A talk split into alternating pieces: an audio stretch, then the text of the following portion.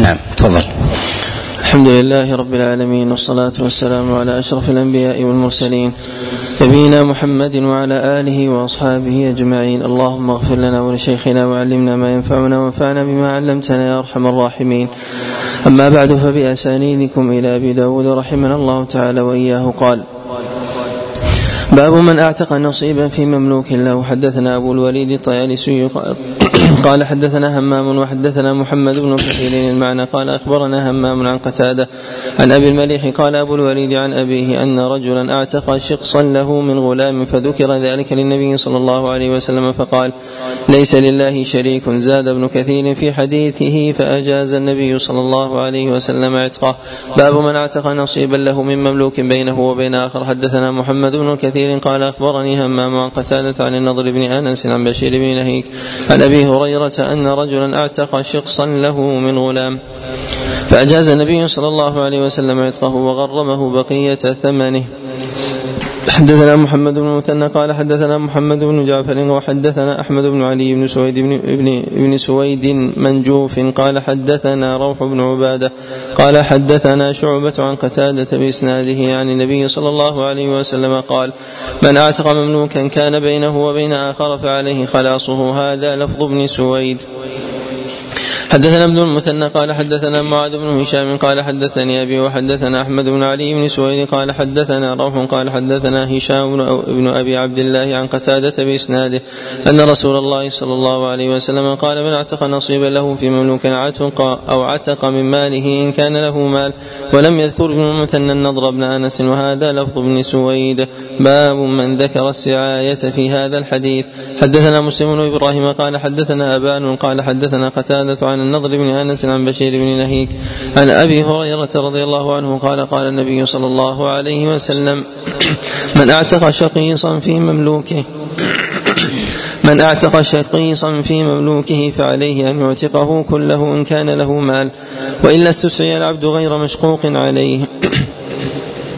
حدثنا نصر بن علي قال حدثنا يزيد بن زريع وحدثنا علي بن عبد الله قال حدثنا محمد بن بشير، وهذا لفظه. عن سعيد بن أبي عرومة عن قتادة عن, عن النضر بن أنس عن بشير بن نهيك عن أبي هريرة عن رسول الله صلى الله عليه وسلم قال: من أعتق شقصا أو شقيصا له في مملوك فخلاصه عليه في ماله إن كان له مال، فإن لم يكن له مال قوم العبد قيمة عدل، ثم استسعي لصاحبه في قيمته غير مشقوق عليه. قال أبو داود في حديثه: ما جميع فاستسعي غير مشقوق عليه، وهذا لفظ علي. حدثنا محمد بن بشار قال حدثنا يحيى بن أبي عدي عن سعيد بإسناده ومعناه. قال أبو داود: رواه روح بن عبادة عن سعيد بن أبي عرومة لم يذكر السعاية. ورواه جرير بن حازم وموسى بن خلف جميعا عن قتادة بإسناد يزيد بن زريع ومعناه، وذكر فيه السعاية. باب من روى إن لم يكن له مال لم يستسع. حدثنا القعنبي عن مالك عن نافع عن عبد الله بن عمر أن رسول الله صلى الله عليه وسلم قال: من أعتق شركا له في مملوك أقيم عليه قيمة عدل أقيم عليه قيمة عدل فأعطى شركاءه حصصهم وأعتق عليه العبد، وإلا فقد أعتق منه ما أعتق. حدثنا مؤمل قال حدثنا إسماعيل عن أيوب عن نافع عن ابن عمر عن النبي صلى الله عليه وسلم بمعناه قال: وكان نافع ربما قال فقد أعتق منه ما أعتق فقد عتق منه ما عتق، وربما لم يقله. حدثنا سليمان بن داود العتكي قال حدثنا حماد عن أيوب عن نافع عن ابن عمر عن النبي صلى الله عليه وسلم بهذا الحديث. قال أيوب: فلا أدري هو في الحديث عن النبي صلى الله عليه وسلم وشيء قاله نافع، وإلا اعتق منه ما اعتق. حدثنا إبراهيم بن موسى الرازي قال أخبرنا عيسى يعني ابن يونس قال حدثنا عبيد الله عن نافع عن ابن عمر قال: قال رسول الله صلى الله عليه وسلم: من اعتق شركا من مملوك فعليه عتقه كله إن كان له ما يبلغ ثمنه، وإن لم يكن له مال اعتق نصيبه. حدثنا مخلد بن خالد قال حدثنا يزيد بن هارون قال أخبرني يحيى بن سعيد عن نافع عن ابن عمر عن النبي صلى الله عليه وسلم بمعنى حديث إبراهيم بن موسى. حدثنا عبد الله بن محمد بن أسماء قال حدثنا جويرية عن نافع عن ابن عمر عن النبي عن النبي صلى الله عليه وسلم بمعنى مالك، ولم يذكر إلا فقد اعتق منه ما اعتق. انتهى حديثه إلى وأعتق عليه العبد على معناه. حدثنا الحسن بن علي قال حدثنا عبد الرزاق قال أخبرنا معمر عن الزهري عن سالم عن ابن عمر أن النبي صلى الله عليه وسلم قال: من أعتق شركا له في عبد اعتق ما بقي في ماله إذا كان له مال يبلغ ثمن العبد. حدثنا احمد بن حنبل قال حدثنا سفيان عن عمرو بن دينار عن سالم عن ابيه يبلغ به النبي صلى الله عليه وسلم قال اذا كان العبد بين اثنين فاعتق احدهما نصيبه فان كان موسرا يقوم عليه قيمه قيمه لا وكس ولا شطط ثم يعتق. حدثنا احمد بن حنبل قال حدثنا محمد بن جعفر قال حدثنا شعبة عن خالد عن ابي بشر العنبري عن ابن الثلب عن ابيه ان رجلا اعتق نصيبا له من ملوك فلم يضمنه النبي صلى الله عليه وسلم. قال احمد انما هو بالتاء يعني التلب، وكان شعبة الثغى لم يبين التاء من الثاء. باب في من ملك ذا رحم محرم. حدثنا مسلم بن إبراهيم وموسى بن إسماعيل قال حدثنا حماد بن سلمة عن قتادة عن الحسن عن سمرة عن النبي صلى الله عليه وسلم. وقال موسى في موضع آخر عن سمرة بن جندب فيما يحسب حماد قال قال رسول الله صلى الله عليه وسلم من ملك ذا رحم محرم فهو حر. قال أبو داود رواه محمد بن بكر البرساني عن حماد بن سلمة عن قتادة وعاصم عن الحسن عن سمرة عن النبي صلى الله عليه وسلم مثل ذلك الحديث. صار في هذا الحديث صار في هذا الحديث أنه مرسل ولا يصح موصولا، قد رواه شعبة عن قتادة عن الحسن مرسلا عن النبي عليه الصلاة والسلام، وصوب الإرسال جماعة من العلماء كابن المديني والبخاري، وقد أعل ابن المديني رحمه الله هذا الحديث موصولا فقال إنه منكر. نعم. أحسن الله إليكم. وقال أبو داود لم يحدث هذا الحديث إلا حماد بن سلمة وقد شك فيه. حدثنا محمد بن سليمان الأنباري قال حدثنا عبد الوهاب عن سعيد عن قتادة أن عمر بن الخطاب رضي الله عنه قال من ملك ذا رحم محرم فهو حر. حدثنا محمد بن سليمان الأنباري قال حدثنا عبد الوهاب عن سعيد عن قتادة عن الحسن قال من ملك ذا رحم محرم فهو حر. حدثنا أبو بكر بن أبي شيبة قال حدثنا أبو أسامة عن سعيد عن قتادة عن جابر بن زيد والحسن مثله. قال أبو داود سعيد أحفظ من حماد. باب في عتق أمهات الأولاد. حدثنا عبد الله بن محمد النفيلي قال حدثنا محمد بن سلمة عن محمد بن إسحاق عن خطاب بن صالح مولى الأنصار عن أمه عن, عن سلامة بنت معقل امرأة من خارجة قيس عيلان قالت قدم بي عمي في الجاهلية فباعني من الحباب بن عمرو أخي أبي اليسار بن عمرو فولدت, فولدت له عبد الرحمن بن الحباب ثم هلك. فقالت امرأته الآن والله تباعين في دينه. فأتيت رسول الله صلى الله عليه وسلم فقلت يا رسول الله إني امرأة من خارجة قيس عيلان قدم بي عمي المدينة في الجاهلية فباعني من الحباب بن عمرو أخي أبي اليسار بن عمرو فولدت له عبد الرحمن فقوى. فقالت امرأته الآن والله تباعين في دينه. فقال رسول الله صلى الله عليه وسلم من ولي الحباب؟ قيل أخوه أبو اليسار بن عمرو فبعث إليه فقال اعتقوها فإذا سمعتم برقيق قدم عليها فأتوني أعوضكم منها. قالت فأعتقوني. وقدم على رسول الله صلى الله عليه وسلم رقيق فعوضهم مني غلاما. حدثنا موسى بن إسماعيل قال حدثنا حماد عن قيس عن عطاء عن جابر بن عبد الله رضي الله عنهما قال بعنا أمهات الأولاد على عهد رسول الله صلى الله عليه وسلم وأبي بكر فلما كان عمر نهانا فانتهينا. باب في بيع المدبر. حدثنا أحمد بن حنبل قال حدثنا هشام عن عبد الملك بن أبي سليمان عن عطاء وإسماعيل بن أبي خالد عن سلمة بن كيل عن عطاء عن جابر بن عبد الله أن رجلا أعتق غلاما له عن دبر منه ولم يكن له مال غيره فأمر به النبي صلى الله عليه وسلم فبيع بسبعمائة درهم أو بتسعمائة. حدثنا جعفر بن مسافر التنيسي قال حدثنا بشر بن بكر قال أخبرنا الأوزاعي قال حدثني عطاء بن أبي رباح قال حدثني جابر بن عبد الله بهذا زاد وقال يعني النبي صلى الله عليه وسلم أنت أحق بثمنه والله أغنى عنه. حدثنا أحمد بن حنبل قال حدثنا إسماعيل بن إبراهيم قال حدثنا أيوب عن أبي الزبير عن جابر أن رجلا من الأنصار يقال له أبو مذكور أعتق غلاما له يقال له يعقوب عن دور لم يكن له مال غيره فدعا به رسول الله صلى الله عليه وسلم فقال من يشتريه؟ فاشتراه نعيم بن عبد الله الله من نحامي ثمانمائة درهم فدفع إليه ثم قال إذا كان أحدكم فقيرا فليبدأ بنفسه فإن كان فيها فضل فعلى عياله فإن كان فيها فضل فعلى ذي قرابته أو قال على ذي رحمه فإن كان فيها فضل فها هنا وها هنا. باب في من اعتق عبيدا له لم يبلغهم الثلث. حدثنا سليمان بن حرب قال حدثنا حماد عن أيوب عن أبي قلابة عن أبي المهلب عن عمران بن حسين أن رجلا اعتق ستة عبد عند موته لم يكن له مال غيرهم فبلغ ذلك النبي صلى الله عليه وسلم فقال له قولا شديدا ثم دعاهم فجزاهم ثلاثة أجزاء فأقرى بينهم فاعتق اثنين وأرق أربعة. حدثنا أبو كامل قال حدثنا عبد العزيز عن ابن المختار قال حدثنا خالد عن أبي قلابة بإسناده ومعناه لم يقل فيه لم يقل فقال له قولا شديدا حدثنا وهب بن وقيع قال حدثنا خالد بن عبد الله خالد عن أبي قلابة عن أبي زيد أن رجلا من الأنصار بمعناه قال يعني النبي صلى الله عليه وسلم لو شهدته قبل أن يدفن لم يدفن في مقابر المسلمين. حدثنا مسدد قال حدثنا حماد بن زيد عن يحيى بن عتيق وأيوب عن محمد بن سيرين عن عمران بن حسين أن رجلا أعتق ستة عبود عند موته ولم يكن له مال غيرهم فبلغ ذلك النبي صلى الله عليه وسلم فأقرع بينهم فاعتق اثنين وأرق أربعة. باب في من أعتق عبدا وله مال. حدثنا أحمد بن صالح قال حدثنا ابن وهب قال أخبرني ابن لهيعة والليث بن سعد عن عبيد الله بن أبي جعفر عن بكير بن الأشج عن نافع عن عبد الله بن عمر قال قال رسول الله صلى الله عليه وسلم من أعتق عبدا وله مال فمال العبد فمال العبد له إلا أن يشترط السيد. باب في عتق ولد الزنا. حدثنا إبراهيم بن موسى قال أخبرنا جرير عن سهيل بن أبي صالح عن أبيه عن أبي هريرة قال قال رسول الله صلى الله عليه وسلم ولد الزنا شر الثلاثة. وقال أبو هريرة لا نمتع بصوت في سبيل الله يحب إلي من أن أعتق ولد زنية أو زنية.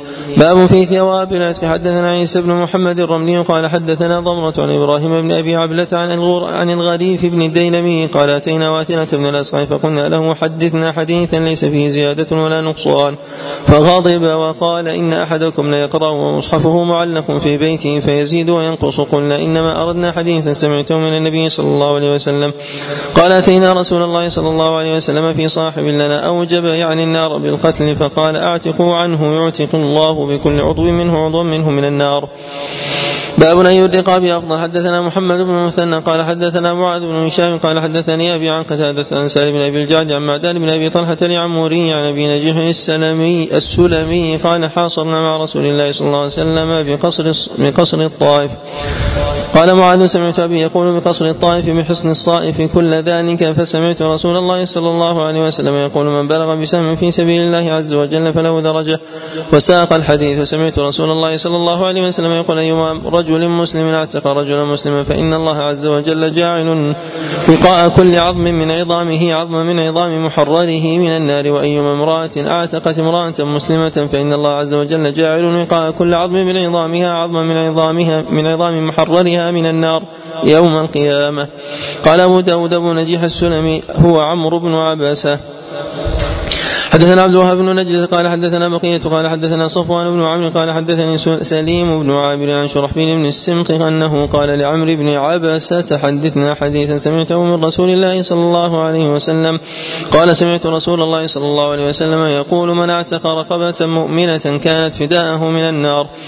حدثنا حفص بن عمر قال حدثنا شعبة عن عمرو بن مرة عن سالم بن أبي الجعد عن شرحبيل بن السمط أنه قال لكعب بن مرة ومرة بن كعب حدثنا حديثا سمعته من رسول الله صلى الله عليه وسلم فذكر معنى معاذ قوله أيما امرئ مسلم أيما امرئ اعتق مسلما وأيما امرأة اعتقت امرأة زاد وأيما رجل اعتق امرأتين مسلمتين إلا كانتا فكاكه من النار يجزى مكان كل عظمين منهما عظم من عظامه.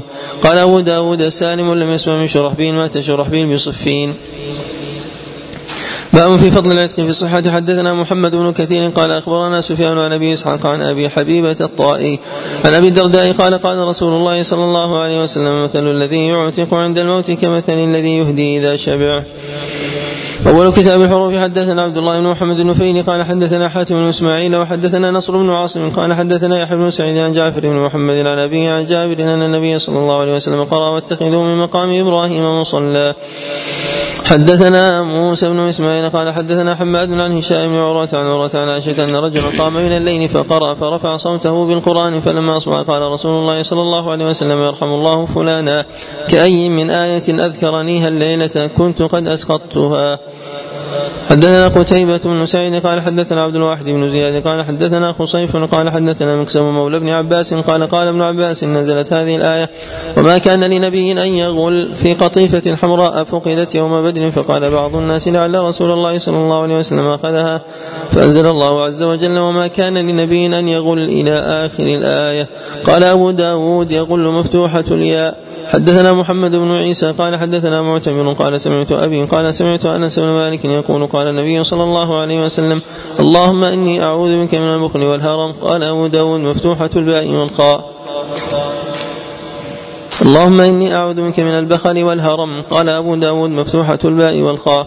حدثنا قتيبة بن سعيد قال حدثنا يحيى بن سليم عن إسماعيل بن كثير عن عاصم بن لقيط بن صبيرة عن أبي لقيط بن صبيرة قال كنت وافد بني المنتفق أو في وفد بني المنتفق إلى رسول الله صلى الله عليه وسلم فذكر الحديث فقال يعني النبي صلى الله عليه وسلم لا تحسبن ولم يقل لا تحسبن مكسورة السين. حدثنا محمد بن عيسى قال حدثنا سفيان قال حدثنا عمرو بن دينار عن عطاء عن ابن عباس قال لحق المسلمون رجلا في غنيمة له فقال السلام عليكم فقتلوه وأخذوا تلك الغنيمة تلك الغنيمة فنزلت ولا تقولوا لمن ألقى إليكم السلام لست مؤمنا تبتغون عرض الحياة الدنيا تلك الغنيمة. حدثنا سعيد بن منصور قال حدثنا ابن أبي الزناد حاوى حدثنا محمد بن سليمان الأنباري قال حدثنا حجاج بن محمد عن ابن أبي الزناد وهو أشبع عن أبيه عن خارجة بن زيد بن ثابت عن أبيه أن النبي صلى الله عليه وسلم كان يقرأ غير أولي الضرر ولم يكن سعيد كان يقرأ. حدثنا عثمان بن أبي شيبة قال حدثنا وقال وحدثنا محمد بن علاء قال أخبرنا عبد الله بن مبارك قال حدثنا يونس بن يزيد عن أبي علي بن يزيد عن الزهري عن أبي علي بن يزيد عن الزهري عن أنس بن مالك قال قرأها رسول الله صلى الله عليه وسلم والعين بالعين. حدثنا نصر بن علي قال أخبرني أبي قال حدثنا عبد الله بن المبارك قال حدثنا يونس بن يزيد عن أبي علي بن يزيد عن الزهري عن أنس بن مالك أن رسول الله صلى الله عليه وسلم قرأ وكتبنا عليهم فيها أن النفس بالنفس والعين بالعين. حدثنا النفيلي قال حدثنا زهير قال حدثنا فضيل بن مرزوق عن عطية بن سعد العوفي قال قرأت على عبد الله بن عمر الله الذي خلقكم من ضعف فقال من ضعف قرأت على رسول الله صلى الله عليه وسلم كما قرأتها علي فأخذ علي كما أخذت عليك. حدثنا محمد بن يحيى القطعي قال حدثنا عبيد عن ابن عقيل عن هارون عن عبد الله بن جابر عن عطية عن أبي سعيد عن النبي صلى الله عليه وسلم من ضعف. حدثنا محمد بن كثير قال أخبرنا سفيان عن أسلم المنقري عن عبد الله عن أبي عبد الرحمن بن أبزة قال قال أبي بن كعب من فضل الله ورحمته فبذلك فلتفرحوا. حدثنا محمد بن عبد الله قال حدثنا المغيرة بن سلمة قال حدثنا ابن المبارك عن الأجلح قال حدثنا عبد الله بن عبد الرحمن بن أبزة عن أبيه عن أبي أن النبي صلى الله عليه وسلم قرأ بفضل الله وبرحمته فبذلك فلتفرحوا هو خير مما تجمعون. قال أبو داود بالتاء. حدثنا موسى بن اسماعيل قال حدثنا حماد قال اخبرنا ثابت عن شاري بن حوشب عن اسماء بنت يزيد انها سمعت النبي صلى الله عليه وسلم يقرأ انه عمل غير صالح. حدثنا ابو كامل قال حدثنا عبد العزيز يعني ابن المختار قال حدثنا ثابت عن شاري بن حوشب قال سألت ام سلمة كيف كان رسول الله صلى الله عليه وسلم يقرأ هذه الآية انه عمل غير صالح فقالت قرأها انه عمل غير صالح. قال ابو داود رواه هارون النحوي وموسى بن خلف عن ثابت كما قال عبد العزيز. حدثنا إبراهيم بن موسى قال أخبرنا عيسى عن حمزة الزيات عن أبي إسحاق عن سعيد بن جبير عن ابن عباس عن أبي بن كعب قال كان رسول الله صلى الله عليه وسلم إذا دعا بدأ بنفسه وقال رحمة الله علينا وعلى موسى لو صبر لرى من صاحبه العجب ولكنه قال إن سألتك عن شيء بعدها فلا تصاحبني قد بلغت من لدني. طولها حمزة. حدثنا محمد بن عبد الرحمن أبو عبد الله العنبري قال حدثنا أمية بن خالد قال حدثنا أبو الجارية العبدي عن شعبة عن أبي إسحاق عن سعيد بن جبير عن ابن عباس عن أبي بن كعب عن النبي صلى الله عليه وسلم أنه قرأها قد بلغت من لدني وثقلها. حدثنا محمد بن مسعود قال حدثنا عبد الصمد بن عبد الوارث قال حدثنا محمد بن ديان قال حدثنا سعد بن أوس عن مصدع أبي يحيى قال سمعت ابن عباس يقول أقرأني أبي بن كعب كما قرأه رسول الله صلى الله عليه وسلم في عين حمئة مخففة. حدثنا يحيى بن الفضل قال حدثنا وهيب يعني بن عمرو النمري قال أخبرنا هارون قال أخبرني أبان بن تغلب عن عطية العوفي عن أبي سعيد الخدري أن النبي صلى الله عليه وسلم قال إن الرجل من أهل عليين لا يشرف على أهل الجنة فتضيء فتضيء الجنة لوجهه كأنها كوكب دري. قال وهكذا جاء الحديث دري مرفوعة الدال لا تهمز وإن أبا بكر وعمر لمنهم وأنعما. حدثنا عثمان بن أبي شيبة وهارون بن عبد الله قال حدثنا أبو أسامة قال حدثني حسن بن الحكم النخعي قال حدثنا أبو سبرة النخعي عن فروة بن مسيكين الغطيفي قال أتيت النبي صلى الله عليه وسلم فذكر الحديث فقال رجل من القوم يا رسول الله أخبرنا عن سبأ ما هو أرض أم امرأة فقال ليس بأرض ولا امرأة ولكنه رجل ولد عشرة من العرب فتيامن ستة وتشاءم أربعة. قال عثمان الغطفاني مكان الغطيفي وقال حدثنا الحسن بن الحكم النخعي حدثنا أحمد بن عبدة وإسماعيل بن إبراهيم أبو معمر الهذلي عن سفيان عن عمرو عن كلمة قال حدثنا أبو هريرة عن النبي صلى الله عليه وسلم قال إسماعيل عن أبي هريرة رواية فذكر حديث الوحي قال فذلك قوله حتى إذا فزع عن قلوبهم. حدثنا محمد بن رافع النيسابوري قال حدثنا إسحاق بن سليمان الرازي قال سمعت أبا جعفر يذكر عن الربيع بن أنس عن أم سلمة زوج النبي صلى الله عليه وسلم قالت قرأت النبي صلى الله عليه وسلم بلى قد جاءتك آياتي فكذبت بها واستكبرت وكنت من الكافرين. قال أبو داود هذا مرسل من الربيع ولم يدركم مسألة. حدثنا مسلم بن إبراهيم قال حدثنا هارون, هارون بن موسى النحوي عن بدين بن ميسرة عن عبد الله بن شقيق عن عائشة قالت سمعت النبي صلى الله عليه وسلم يقرأها فروح وريحان. حدثنا أحمد بن حنبل وأحمد بن عبدة قال حدثنا سفيان عن عمرو عن عطاء قال ابن حنبل يعني عن عطاء قال أحمد لم أفهمه جيدا عن صفوان عن ابن عبدة بن يعلى قال ابن عبدة ابن يعلى عن أبيه قال سمعت النبي صلى الله عليه وسلم على المنبر يقرأ ونادوا يا مالك. قال أبو داود يعني بلا ترخيم. حدثنا نصر بن علي قال أخبرنا أبو أحمد قال أخبرنا إسرائيل عن أبي إسحاق عن عبد الله بن يزيد عن عبد الله قال أقرأني رسول الله صلى الله عليه وسلم إني أنا الرزاق ذو القوة المتين. حدثنا حفص بن عمر قال حدثنا شعبة عن أبي إسحاق عن الأسود عن عبد الله أن النبي صلى الله عليه وسلم كان يقرأ فهل من مدكر يعني مثقلا. قال أبو داود مضمومة من مفتوحة دال مكسورة الكاف. حدثنا أحمد بن صالح قال حدثنا عبد الملك بن عبد الرحمن الذماري قال حدثنا سفيان قال حدثني محمد بن المنكدر عن جابر قال رأيت النبي صلى الله عليه وسلم يقرأ يحسب أن ما له أخلده. حدثنا حفص بن عمر قال حدثنا شعبة عن خالد عن أبي قلابة عمن قرأه عمن أقرأه رسول الله صلى الله عليه وسلم فيومئذ لا يعذب عذابه أحد ولا يوثق وثاقه أحد. حدثنا محمد بن عبيد قال حدثنا حماد عن خالد الحذاء عن أبي خلابة قال أنباني من أقرأه النبي صلى الله عليه وسلم أو من أقرأه من أقرأه النبي صلى الله عليه وسلم فيومئذ لا يعذب. قال أبو داود قرأ عاصم بن سليمان ونعمش وطلحة بن مصرف وأبو جعفر يزيد بن القعقاع وشيبة بن نصاح ونافع بن عبد الرحمن وعبد الله بن كثير الداري وأبو عمرو بن العلاء وحمزة بن حبيب الزيات وعبد الرحمن الأعرج وقتادة والحسن المصري ومجاهد بن حميد الأعرج وعبد الله بن عباس لا يعذب ولا يوثق. عبد الرحمن بن أبي بكر أيضا قرأ لا يعذب وقرأوا كلهم ولا يوثق إلا حد إلا الحديث المرفوع فإنه يعذب بالفتح. حدثنا عثمان بن أبي شيبة ومحمد بن العلاء أن محمد بن عبيدة حدثهم قال حدثنا أبي عن الأعمش عن سعد الطائي عن عطية رافع عن أبي سعيد الخدري قال حدث رسول الله صلى الله عليه وسلم حديثا ذكر فيه جبريل وميكائيل فقال جبرائيل وميكائيل وميكائيل. حدثنا يزيد بن أخزم قال حدثنا بشر يعني ابن عمر قال حدثنا محمد بن خازم قال ذكر كيف قراءة جبريل وميكائيل عند الأعمش. فحدثنا الأعمش عن سعد الطائي عن عطية رافع عن أبي سعيد الخدري قال ذكر رسول الله صلى الله عليه وسلم صاحب الصور فقال عن يمينه جبرائيل وعن يساره ميكائيل.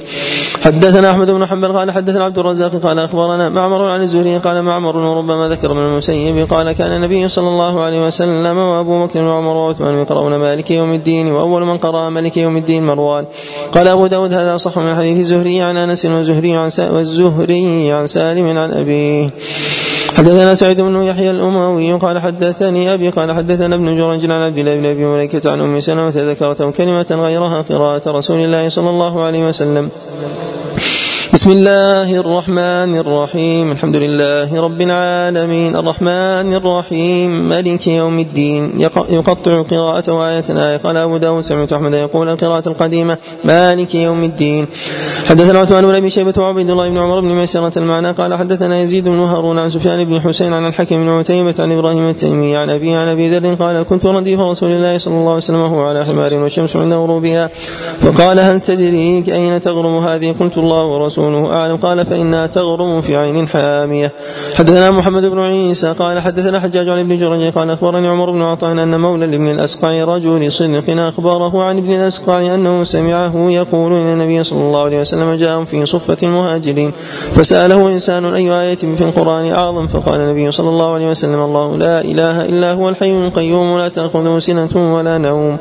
حدثنا أبو معمر عبد الله بن عمرو بن أبي الحجاج المنقري قال حدثنا عبد الوارث قال حدثنا شيبان عن الأعمش عن شقيق عن ابن مسعود أنه قرأ هيت لك فقال شقيق إنا نقرأها هئت لك فقال ابن مسعود أقرأها كما علمت أحب إلي. حدثنا هناد قال حدثنا أبو معاوية عن الأعمش عن شقيق قال قيل لعبد الله إن أناسا يقرؤون هذه الآية وقالت ائت لك فقال إني أقرأ كما علمت أحب إلي وقالت هيت لك. حدثنا أحمد بن صالح حاوى حدثنا سليمان بن داود المهري قال أخبرنا ابن وهب قال أخبرنا هشام بن سعد عن زيد بن أسلم عن عطاء بن يسار عن أبي سعيد الخدري قال قال رسول الله صلى الله عليه وسلم قال الله عز وجل لبني إسرائيل ادخلوا الباب سجدا وقولوا حطة تغفر لكم خطاياكم. حدثنا جعفر بن مسافر قال حدثنا ابن أبي فديك عن هشام بن سعد بن ساده مثله وحدثنا موسى بن إسماعيل قال حدثنا حماد قال حدثنا هشام بن عروة عن عروة أن عائشة قالت نزل الوحي على رسول الله صلى الله عليه وسلم فقرأ عليها سورة فرضناها سورة أنزلناها وفرضناها. قال أبو داود يعني مخففة حتى أتى على هذه الآيات. أول كتاب الحمام. حدثنا محمد حدثنا موسى بن إسماعيل قال حدثنا حماد عن عبد الله بن شداد عن أبي عذرة عن عائشة أن رسول الله صلى الله عليه وسلم نهى عن دخول الحمامات ثم رخص للرجال أن يدخلوها في الميازر. حدثنا محمد بن قدامة بن يعيا قال حدثنا جرير وحدثنا محمد بن مثنى قال حدثنا محمد بن جعفر قال حدثنا شعبة جميعا عن منصور عن سالم بن أبي الجعد عن قال ابن مثنى عن أبي المليح قال دخل نسوة من أهل الشام على عائشة فقالت ممن أنتن فقلنا من أهل الشام. قالت لعلكن من الكورة التي تدخل نساء الحمامات قلنا نعم. قالت أما إني سمعت رسول الله صلى الله عليه وسلم يقول ما من امرأة تخلع ثيابها في غير بيتها إلا هتكت ما بينها وبين الله عز وجل. هذا حديث جرير وهو أتم ولم يذكر جرير أبا المليح وقال قال, وقال قال رسول الله صلى الله عليه وسلم. حدثنا أحمد بن يونس قال حدثنا زهير قال حدثنا عبد الرحمن بن زياد بن أبي وإنما, وإنما نهي عن الحمامات لكشف العورات وذلك أن, أن تكون مباني واحدة لا يستتر فيها الرجال عن الرجال إلا بنحو دون السرة أو نحو ذلك كذلك أيضا النساء.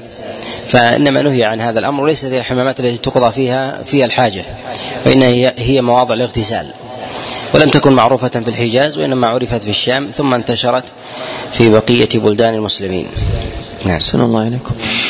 قال حدثنا عبد الرحمن بن زياد بن أنعم عن عبد الرحمن بن رافع عن عبد الله بن عمرو أن رسول الله صلى الله عليه وسلم قال إنها ستفتح لكم أرض العجم وستجدون فيها بيوتا يقال لها الحمامات فلا يدخلنها الرجال إلا بالأجر ومنعوها النساء إلا مريضة أو نفساء.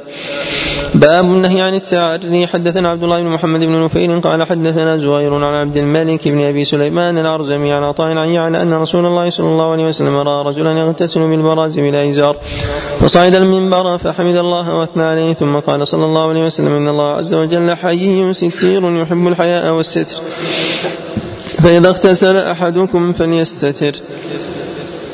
حدثنا محمد بن أحمد بن أبي خالد قال حدثنا الأسود بن عامر قال حدثنا أبو بكر بن عياش عن عبد الملك بن أبي سليمان عن عطاء عن صفوان بن يعلى عن أبي عن النبي صلى الله عليه وسلم بهذا الحديث. قال أبو داود الأول أتم. حدثنا المرسل المرسل أشبه صوابه الإمام أحمد رحمه الله وأبو زرعة وأبو حاتم وغيرهم من أئمة النقد. أحسن الله إليكم. حدثنا عبد الله بن مسلمة عن مالك عن أبي نضر عن زرعة بن عبد الرحمن بن جرهد عن أبيه قال كان جرهد من أصحاب صفة أنه قال جلس رسول الله صلى الله عليه وسلم عندنا وفخذي منكشفة فقال ما علمت أن الفخذ عورة. حدثنا علي بن سهل الرملي قال حدثنا حجاج عن ابن جرج قال أخبرت عن حبيب بن أبي ثابت عن عاصم بن دورة عن علي رضي الله عنه قال قال رسول الله صلى الله عليه وسلم لا تكشف فخذك ولا تنظر إلى فخذ حي ولا ميت. قال أبو داود هذا الحديث فيه نكارة. حدثنا إسماعيل بن إبراهيم. أما حديث جرهد فقد عله البخاري رحمه الله في كتابه في كتابه الصحيح. وأما الحديث الثاني الذي يليه ففيه انقطاع وفيه تفرد تفرد عاصم بن ضبر عن علي بن أبي طالب وكذلك ابن جريج لم يسمعها من حبيب بن أبي ثابت. أحسن الله عليكم. ولم يثبت عن النبي عليه الصلاة والسلام فيصل في في الفخذ والحديث في ذلك معلولة ولكن العلماء يأخذون بذلك الاحتياط. لماذا؟ لأن الفخذ لها بداية وبدايتها من جهة الركبة وإذا لم تدخل كلها في باب العورة فإنه لا حد لها فإنه لا لا حد لها. ولهذا العلماء يغلقون هذا الباب بقوله من الفخذ، إن الفخذ عورة، ويستأنسون بالأحاديث الواردة في هذا في هذا الباب. ولهذا يقول البخاري رحمه الله: باب ما يذكر في الفخذ عورة. ثم ذكر في حديث جرهد، وذكر حديث أنس بن مالك عليه رضوان الله تعالى، قال: حديث أنس بن مالك أسند وحديث جرهد أحوط. يعني جرهد وحديث الفخذ الفخذ عورة، باعتبار أن قلنا أن الفخذ ليست بعورة إلى أين تنتهي، لأنها تبدأ من الركبة ثم ثم تعلو. نعم. أحسن الله عليكم. قال أبو داود: هذا الحديث فيه نكارة. حدثنا إسماعيل بن إبراهيم قال حدثنا يحيى بن سعيد الأموي عن عثمان بن حكيم عن أبي أمامة بن سهل عن مسور بن مخرمة قال: حملت حجرا ثقيلا فبين أنا أمشي فسقط عني ثوبي، فقال لي رسول الله صلى الله عليه وسلم: خذ عليك ثوبك ولا تمشي وراه. حدثنا عبد الله بن مسلمة قال حدثنا أبي وحدثنا ابن بشار قال حدثنا يحيى نحوه عن بهز بن حكيم عن أبي عن جده قال: قلت يا رسول الله: عوراتنا ما نأتي منها وما نذر. قال: احفظ عورتك إلا من زوجتك أو ما ملكت يمينك. قال: قلت يا رسول الله: إذا كان القوم بعضهم في بعض، قال: إن استطعت أن لا يرينها أحد فلا يرينها. قال: قلت يا رسول الله: إذا كان أحدنا خاليا، قال: قال الله: أحق أن يستحيى من الناس. حدثنا عبد الرحمن بن إبراهيم قال حدثنا كراهة التعري خاليا، وذلك للحفاظ على غريزة الحياة في نفس الإنسان، فإنها تكسر ولو كان الإنسان ولو كان الإنسان خاليا. نعم. أحسن الله عليكم. حدثنا عبد الرحمن بن إبراهيم قال حدثنا ابن أبي فديك عن الضحاك بن عثمان عن زيد بن أسلم عن عبد الرحمن بن أبي سعيد الخدري عن أبيه عن النبي صلى الله عليه وسلم قال: لا ينظر الرجل إلى عرية أو عرية الرجل ولا المرأة إلى عرية المرأة، ولا يفضي الرجل إلى الرجل في ثوب واحد، ولا تفضي المرأة إلى المرأة في ثوب واحد. حدثنا إبراهيم بن موسى قال أخبرنا ابن علية وحدثنا مؤمل بن هشام قال حدثنا إسماعيل عن الجريري عن أبي نضرة عن رجل من الطفاوة عن أبي هريرة قال: قال رسول الله صلى الله عليه وسلم: لا يفضي أن رجل إلى رجل ولا امرأة إلى امرأة إلا إلى ولد أو والد. قال: وذكر الثالثة فنسيتها. والحديث معلول أيضا للجهلة في إسناده. أحسن الله إليكم. أول كتاب اللباس. باب ما جاء في اللباس. حدثنا عمرو بن عون قال أخبرنا ابن المبارك عن الجريري عن أبي نضرة عن أبي سعيد الخدري قال: كان رسول الله صلى الله عليه وسلم إذا استجد ثوبا سماه باسمه، ما قميصا وعمامة، ثم يقول: اللهم لك الحمد أنت كسوتني، أسألك من خيري وخير ما صنع له، وأعوذ منك من شر وشر ما صنع له. قال أبو نضرة: وكان أصحاب النبي صلى الله عليه وسلم إذا لبس أحدهم ثوبا جديدا قيل له: تبلي ويخلف الله عز وجل. حدثنا مسدد قال حدثنا عيسى بن يونس عن الجريري بإسناده نحوه. حدثنا مسلم بن إبراهيم قال حدثنا محمد بن دينار عن الجريري عن الجريري بإسناده ومعناه. قال أبو داود: رواه عبد الله عبد الوهاب الثقفي عن الجريري لم يذكر فيه أبا سعيد وحماد بن سلمة قال عن الجريري عن أبي العلاء عن النبي صلى الله عليه وسلم. قال أبو داود: حماد بن سلمة والثقفي سماعهما واحد. حدثنا نصير بن فرج قال حدثنا عبد الله بن يزيد قال حدثنا سعيد بن أبي أيوب عن أبي مرحوم عن سالم بن معاذ بن أنس عن أبيه أن رسول الله صلى الله عليه وسلم قال: من أكل طعاما ثم قال: الحمد لله الذي أطعمني هذا الطعام ورزقنيه من غير حول مني ولا قوة، غفر له ما تقدم من ذنبه. ومن لبس ثوبا فقال: الحمد لله الذي كساني هذا الثوب ورزقني من غير حول مني ولا قوة، غفر له ما تقدم من ذنبه وما تأخر. وهذا الحديث كذلك أيضا منكر، وذلك أن كل خبر جاء عن النبي عليه الصلاة والسلام وفيه غفران الذنب الذي يتأخر لي لمن عمل ذلك العمل فهو منكر، ولا يثبت في هذا الباب شيء عن النبي عليه الصلاة والسلام. وأشرنا إلى أن النبي صلى الله عليه وسلم إنما ثبت عنه خاصة، ثبت عنه عليه الصلاة والسلام خاصة، وجاء أيضا فيما يتعلق بأهل بأهل بدر: أن افعلوا ما شئتم. وهذا أيضا لا يعني غفران، ولكن لعظم سابقتهم في الإسلام. أحسن الله إليكم.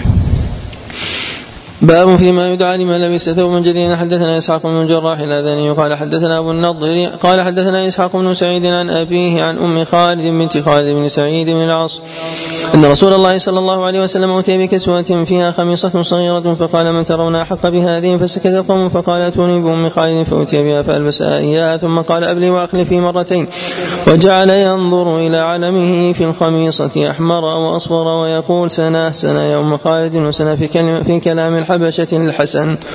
باب ما جاء في القميص. في هذا أنه لا بأس من كلام اللفظة واللفظتين من الأعجمية، ولو كان ذلك بلا بلا حاجة، ولو كان ذلك بلا بلا حاجة شريطة ألا تكون ألا يكون ذلك لسانا للإنسان دارجا فيستعمل لغة العجم عند الحاجة. وأما بلا حاجة فإن هذا يورث للإنسان حبا حبا بأهل اللسان. نعم. باب ما جاء في القميص. حدثنا ابراهيم بن موسى قال حدثنا فضل بن موسى عن عبد المؤمن بن خالد الحنفي عن عبد الله بن بريدة عن ام سلمة قالت كان احب ثيابي الى رسول الله صلى الله عليه وسلم القميص. حدثنا زياد بن ايوب قال حدثنا ابو تميمة قال حدثنا عبد المؤمن بن خالد عن عبد الله بن بريدة عن امي عن ام سلمة قالت لم يكن ثوب احب الى رسول الله صلى الله عليه وسلم من قميص. حدثنا اسحاق بن ابراهيم بن راهويه الحنظلي قال حدثنا معاذ بن هشام عن ابي عن بدين بن ميسرة عن شاري بن حوشم عن اسماء بنت يزيد قالت كانت يدكم من رسول الله صلى الله عليه وسلم من الرسل. باب ما جاء في في لبس الأقبية. حدثنا وهذا لا يصح أيضا في إسناده الشعر بن حوشب.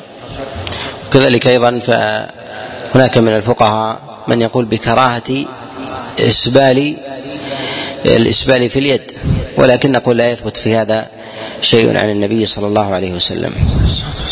أحسن الله عليكم. باب ما جاء في لبس الأقبية. حدثنا قتيبة بن سعيد بن يزيد بن خالد بن موهب بن المعنى أن الليث حدثهم عن عبد الله بن عبيد الله بن أبي مليكة عن المسور بن مخرمة أنه قال قسم رسول الله صلى الله عليه وسلم أقبية ولم يعطي مخرمة شيئا، فقال مخرمة يا بني انطلق بنا إلى رسول الله صلى الله عليه وسلم، فانطلقت معه قال أدخل فادعوه لي، قال فدعوته فخرج إليه وعليه قباء منها، فقال خبأت هذا لك، قال فنظر إليه زاد بن موهب بن مخرمة ثم اتفقا، رضي مخرمة. قال قتيبة عن ابن أبي مليكة لم يسمه.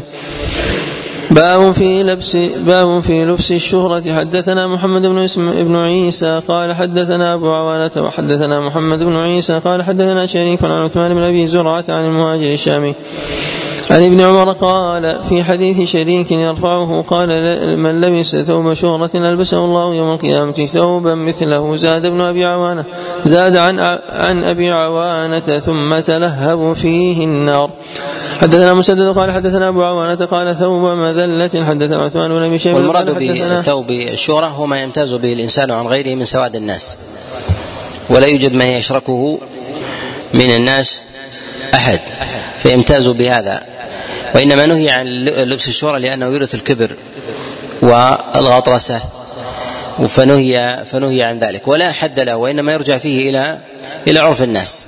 فإذا كان الناس يلبس يلبسون لونا معينا وامتاز عنهم بلون فهذا فهذا من لباس من لباس الشهرة. ولكن إذا وجد في الناس من يلبس هذا اللون ولكن ولكنهم قليل، وجد من يلبس الأبيض والأسود والأحمر والأصفر فأخذ من أحد هذه الألوان التي توجد في الناس، فهذا ليس بلباس شهرة، ليس بلباس شهرة. لباس الشهرة الذي يمتاز به يقال هذا فلان، لو رؤيا عرف أنه أنه فلان لا يشاركه فيه فيه أحد. نعم. أحسن الله عليكم. حدثنا محمد بن العلاء قال حدثنا ابن مبارك عن يونس عن زهري قال حدثني نبهان مولى أم سلمة عن أم سلمة قالت كنت عند رسول الله صلى الله عليه وسلم وعنده ميمونة فأقبل ابن أم مكتوم وذلك بعد أن أمرنا بالحجاب، فقال النبي صلى الله عليه وسلم احتجبا منه، فقلنا يا رسول الله أليس أعمى لا يبصرون ولا يعرفون، فقال النبي صلى الله عليه وسلم فعمياوان أنتما ألستما تبصرانه.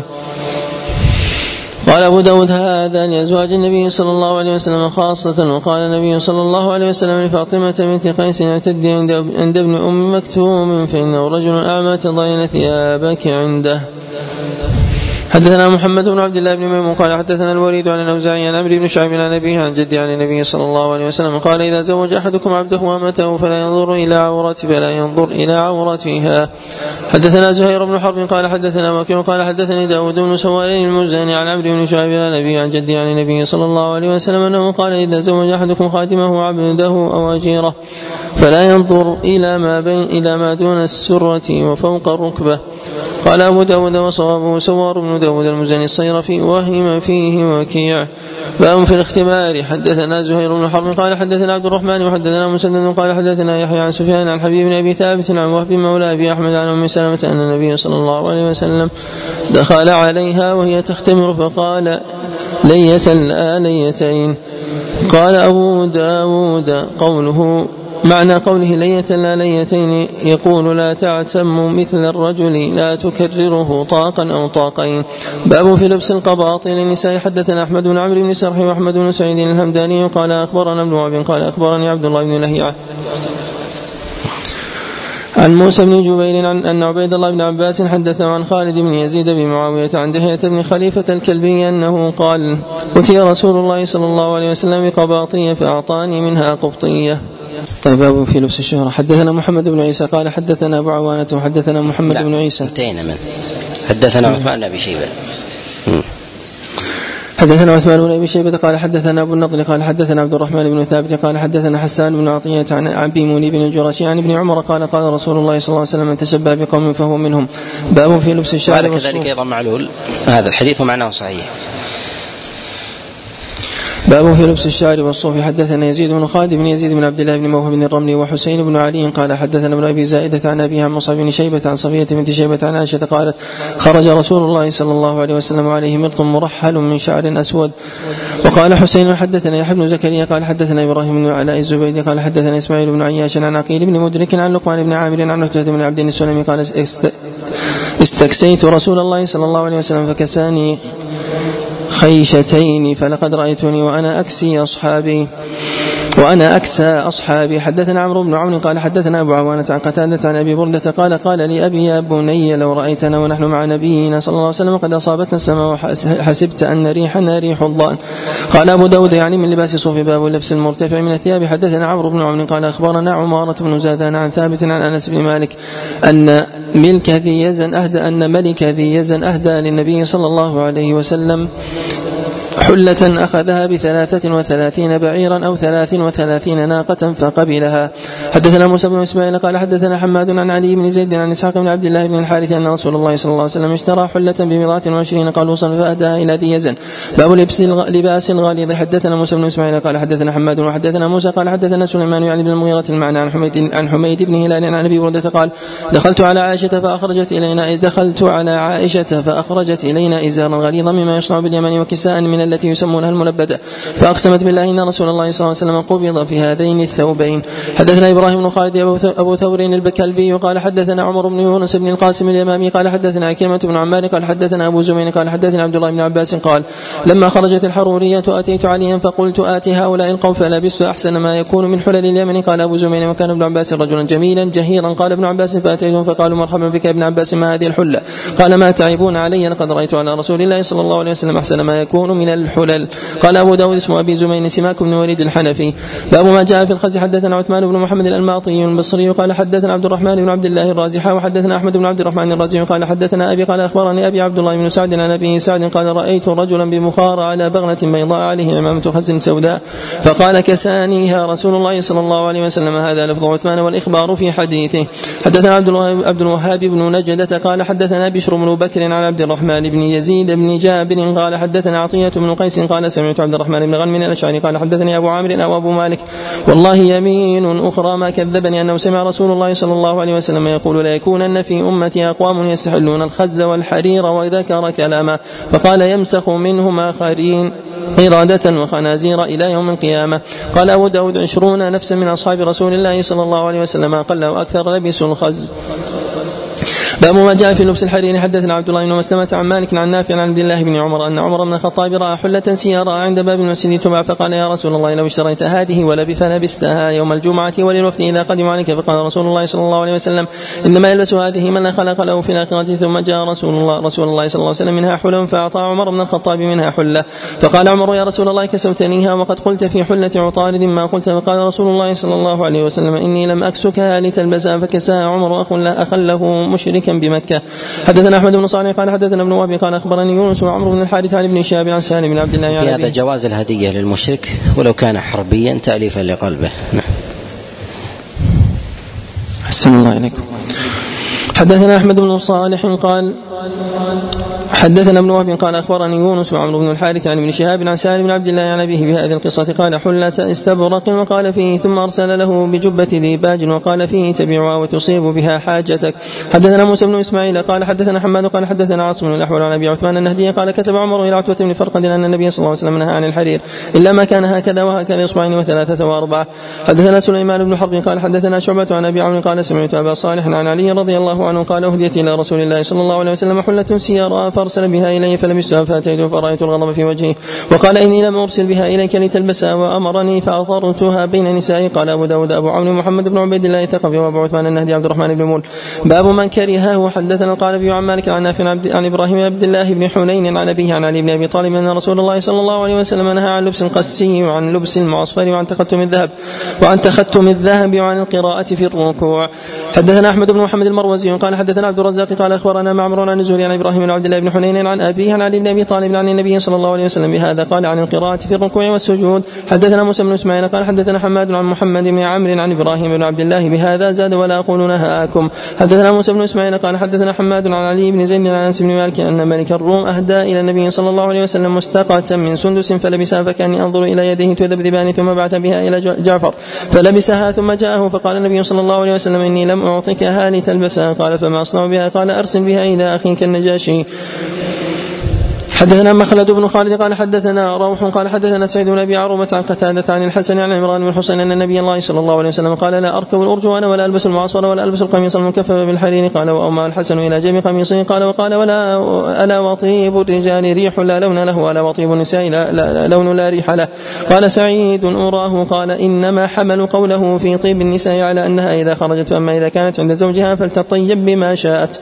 حدثنا يزيد بن خالد بن عبد الله بن وهب الرملي الهمداني قال أخبرنا فضل بن فضالة عن عياش بن عن عياش بن عباس عن أبي الحصين الهيثم بن شفي قال خرجت أنا وصاحب لي يكنى أبا عامر رجل من المعافر لنصلي بإلياء وكان قاصهم رجل من الأزد يقال له أبو ريحانة من الصحابة. قال أبو الحصين فسبقني صاحبي المسجد ثم ردفته فجلست إلى جنبه فسألني هل أدركت قصص, قصص أبي ريحانة قلت لا.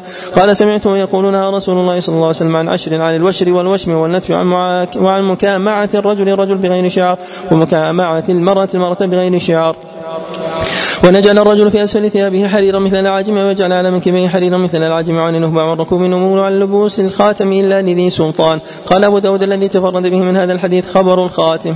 حدثنا يحيى بن حبيب قال حدثنا روح قال حدثنا هشام عن محمد عن عبيدة عن علي أنه قال نهي عن مياثر الأرجوان. حدثنا حفص بن عمر ومسلم بن إبراهيم قال حدثنا شعبة عن أبي إسحاق عن هبيرة عن علي رضي الله عنه قال نهاني رسول الله صلى الله عليه وسلم عن خاتم الذهب وعن لبس القسي وعن الميثرة الحمراء قال مسلم المياثر. حدثنا موسى بن إسماعيل قال حدثنا إبراهيم قال حدثنا ابن شهاب بن زهري عن عروة بن الزبير عن عائشة أن رسول الله صلى الله عليه وسلم صلى في قميصة لا أعلم فنظر إلى أعلامها فلما سلم قال اذهبوا بقميصتي هذه إلى أبي جهم فإنها ألهتني آنفا في صلاتي وأتوني بأم بجانيتي. قال أبو داود أبو جهم بن حذيفة من بني عدي بن كعب. حدثنا عثمان بن أبي شيبة في آخرين قالوا حدثنا سفيان عن الزهري عن عروة عن عائشة نحوه الأول شباب رخصة في العالم وخيط حرير. حدثنا مسدد قال حدثنا عيسى بن يونس قال حدثنا المغيرة بن زياد قال حدثنا عبد الله أبو أبو عمر مولى أسماء بنت أبي بكر قال رأيت ابن عمر في السوق اشترى ثوبا شاميا فرأى فيه خيطا أحمر فرده فأتيت أسماء فذكرت ذلك لها فقالت يا جارية ناوليني جبة رسول الله صلى الله عليه وسلم فأخرج جبة طيالسة مكفوفة الجيب والكمين وفرجا بالديباج. حدثنا ابن نفيل قال حدثنا زهير قال حدثنا خصيف عن كلمة عن العباس قال إنما نهى رسول الله صلى الله عليه وسلم عن الثوب المصمة من الحرير فأما العلم من الحرير وسند الثوب فلا بأس به. باب في لبس لبس الحرير لعذر. حدثنا نفيل قال حدثنا عيسى عن ابن يونس عن سعيد بن أبي عروبة عن قتادة عن أنس قال رخص رسول الله صلى الله عليه وسلم عبد الرحمن بن عوف وزبير بن العوام في قمص الحرير في السفر من حكة كانت بهما. باب في الحرير للنساء. حدثنا قتيبة بن سعيد قال حدثنا الليث عن يزيد بن أبي حبيب عن أبي أفلح الهمداني عن عبد الله بن زرير أنه سمع علي بن أبي طالب يقول إن النبي الله صلى الله عليه وسلم أخذ حريرا فجعله في يمينه وأخذ ذما فجعله في شماله ثم قال إن هاتين حرام على ذكور على ذكور أمتي. حدثنا عمرو بن عثمان وكثير بن عبي بن عبيد الحمصياني قال حدثنا بقية عن الزبيدي عن الزهري عن أنس بن مالك أنه حدثه أنه رأى على أم كلثوم بنت رسول الله صلى الله عليه وسلم بردا سيراء قال والسيراء المضلع بالقز. حدثنا نصر بن علي قال حدثنا أبو أحمد عن الزبير قال حدثنا مسعر عن عبد الملك بن مسارة عن عمرو بن دينار عن جابر قال كنا ننزع عن الغلمان ونتركه على الجواري قال مسعر فسألت عمرو بن دينار عنه فلم يعرف. باب في لبس الحبارة. حدثنا هدبة بن خالد الأزدي قال حدثنا أمام عن قتادة قال قلت لأنس أي اللباس كان أحب أحب إلى رسول الله صلى الله عليه وسلم أو أعجب إلى رسول الله صلى الله عليه وسلم قال الحبارة. باب في البياض. حدثنا أحمد بن يونس قال حدثنا زهير قال حدثنا عبد الله بن عثمان بن خثيم عن سعيد بن جبين عن ابن عباس قال قال رسول الله صلى الله عليه وسلم البسوا من ثيابكم البياض فإنها من خير ثيابكم وكفنوا فيها موتاكم وإن خير أكاحلكم الإثمد يجل البصر وينبت الشعر.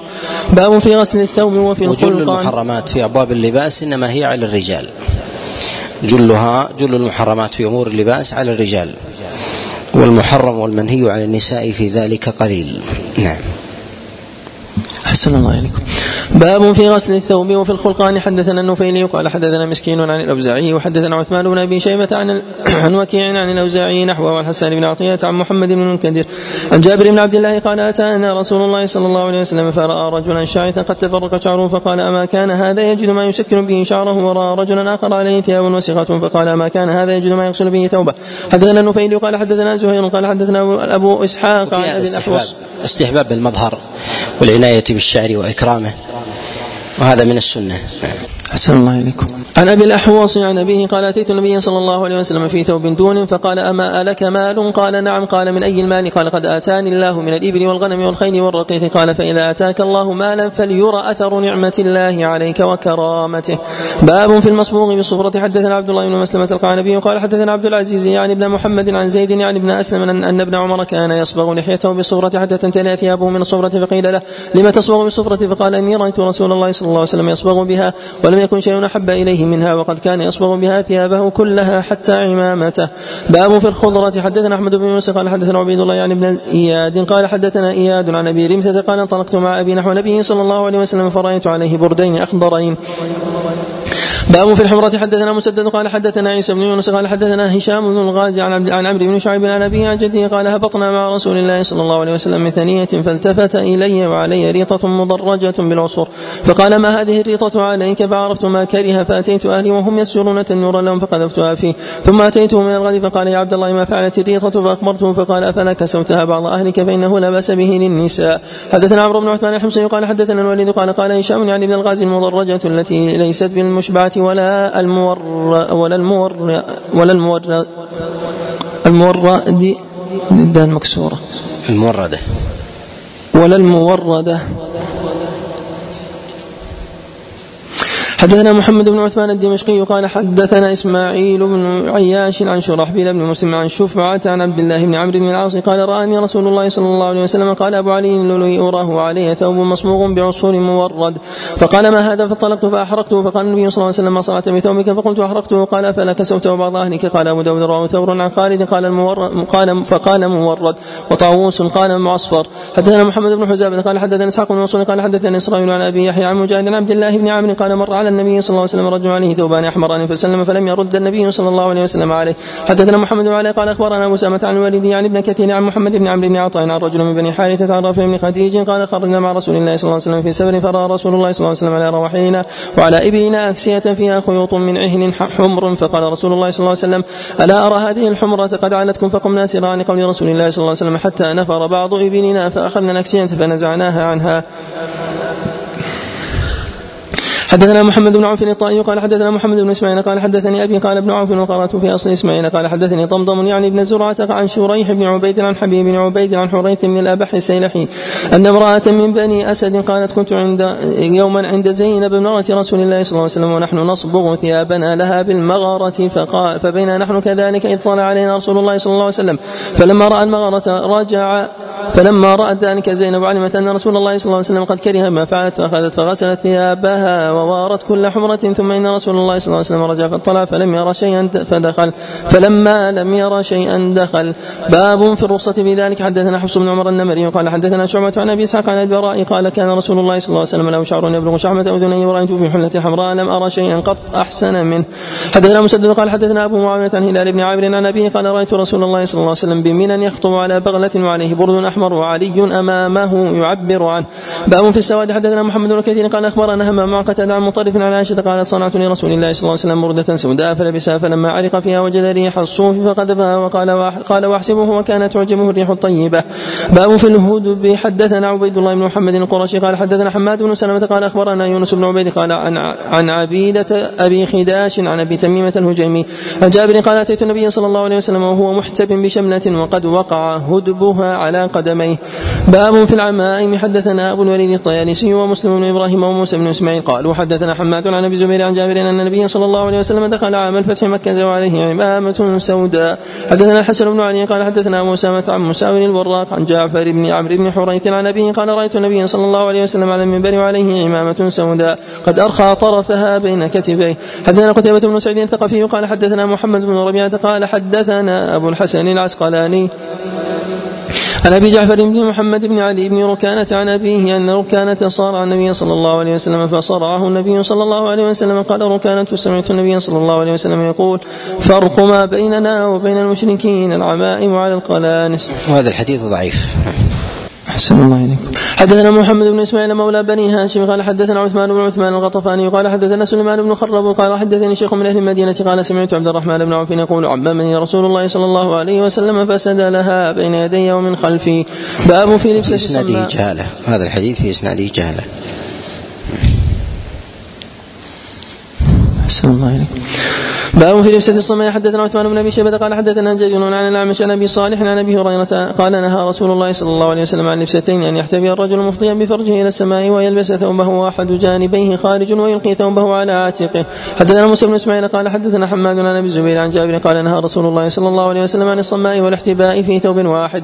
باب في حل الأزرار. حدثنا نفيل وأحمد بن يونس قال حدثنا زهير قال حدثنا عروة بن عبد الله قال ابن نفيل وابن قشير أبو مهل الجعفي قال حدثنا معاوية بن قرة قال حدثني أبي قال أتيت رسول الله صلى الله عليه وسلم في رهط من مزينة فبايعناه وإن قميصه لمطلق الأزرار قال فبايعته ثم أدخلت يدي في جيب قميصه فمسست الخاتم قال عروة فما رأيت معاوية ولا ابنه إلا مطلقي أزرارهم قط في شتاء ولا حر ولا يزر ولا يزران أزرارهما أبدا.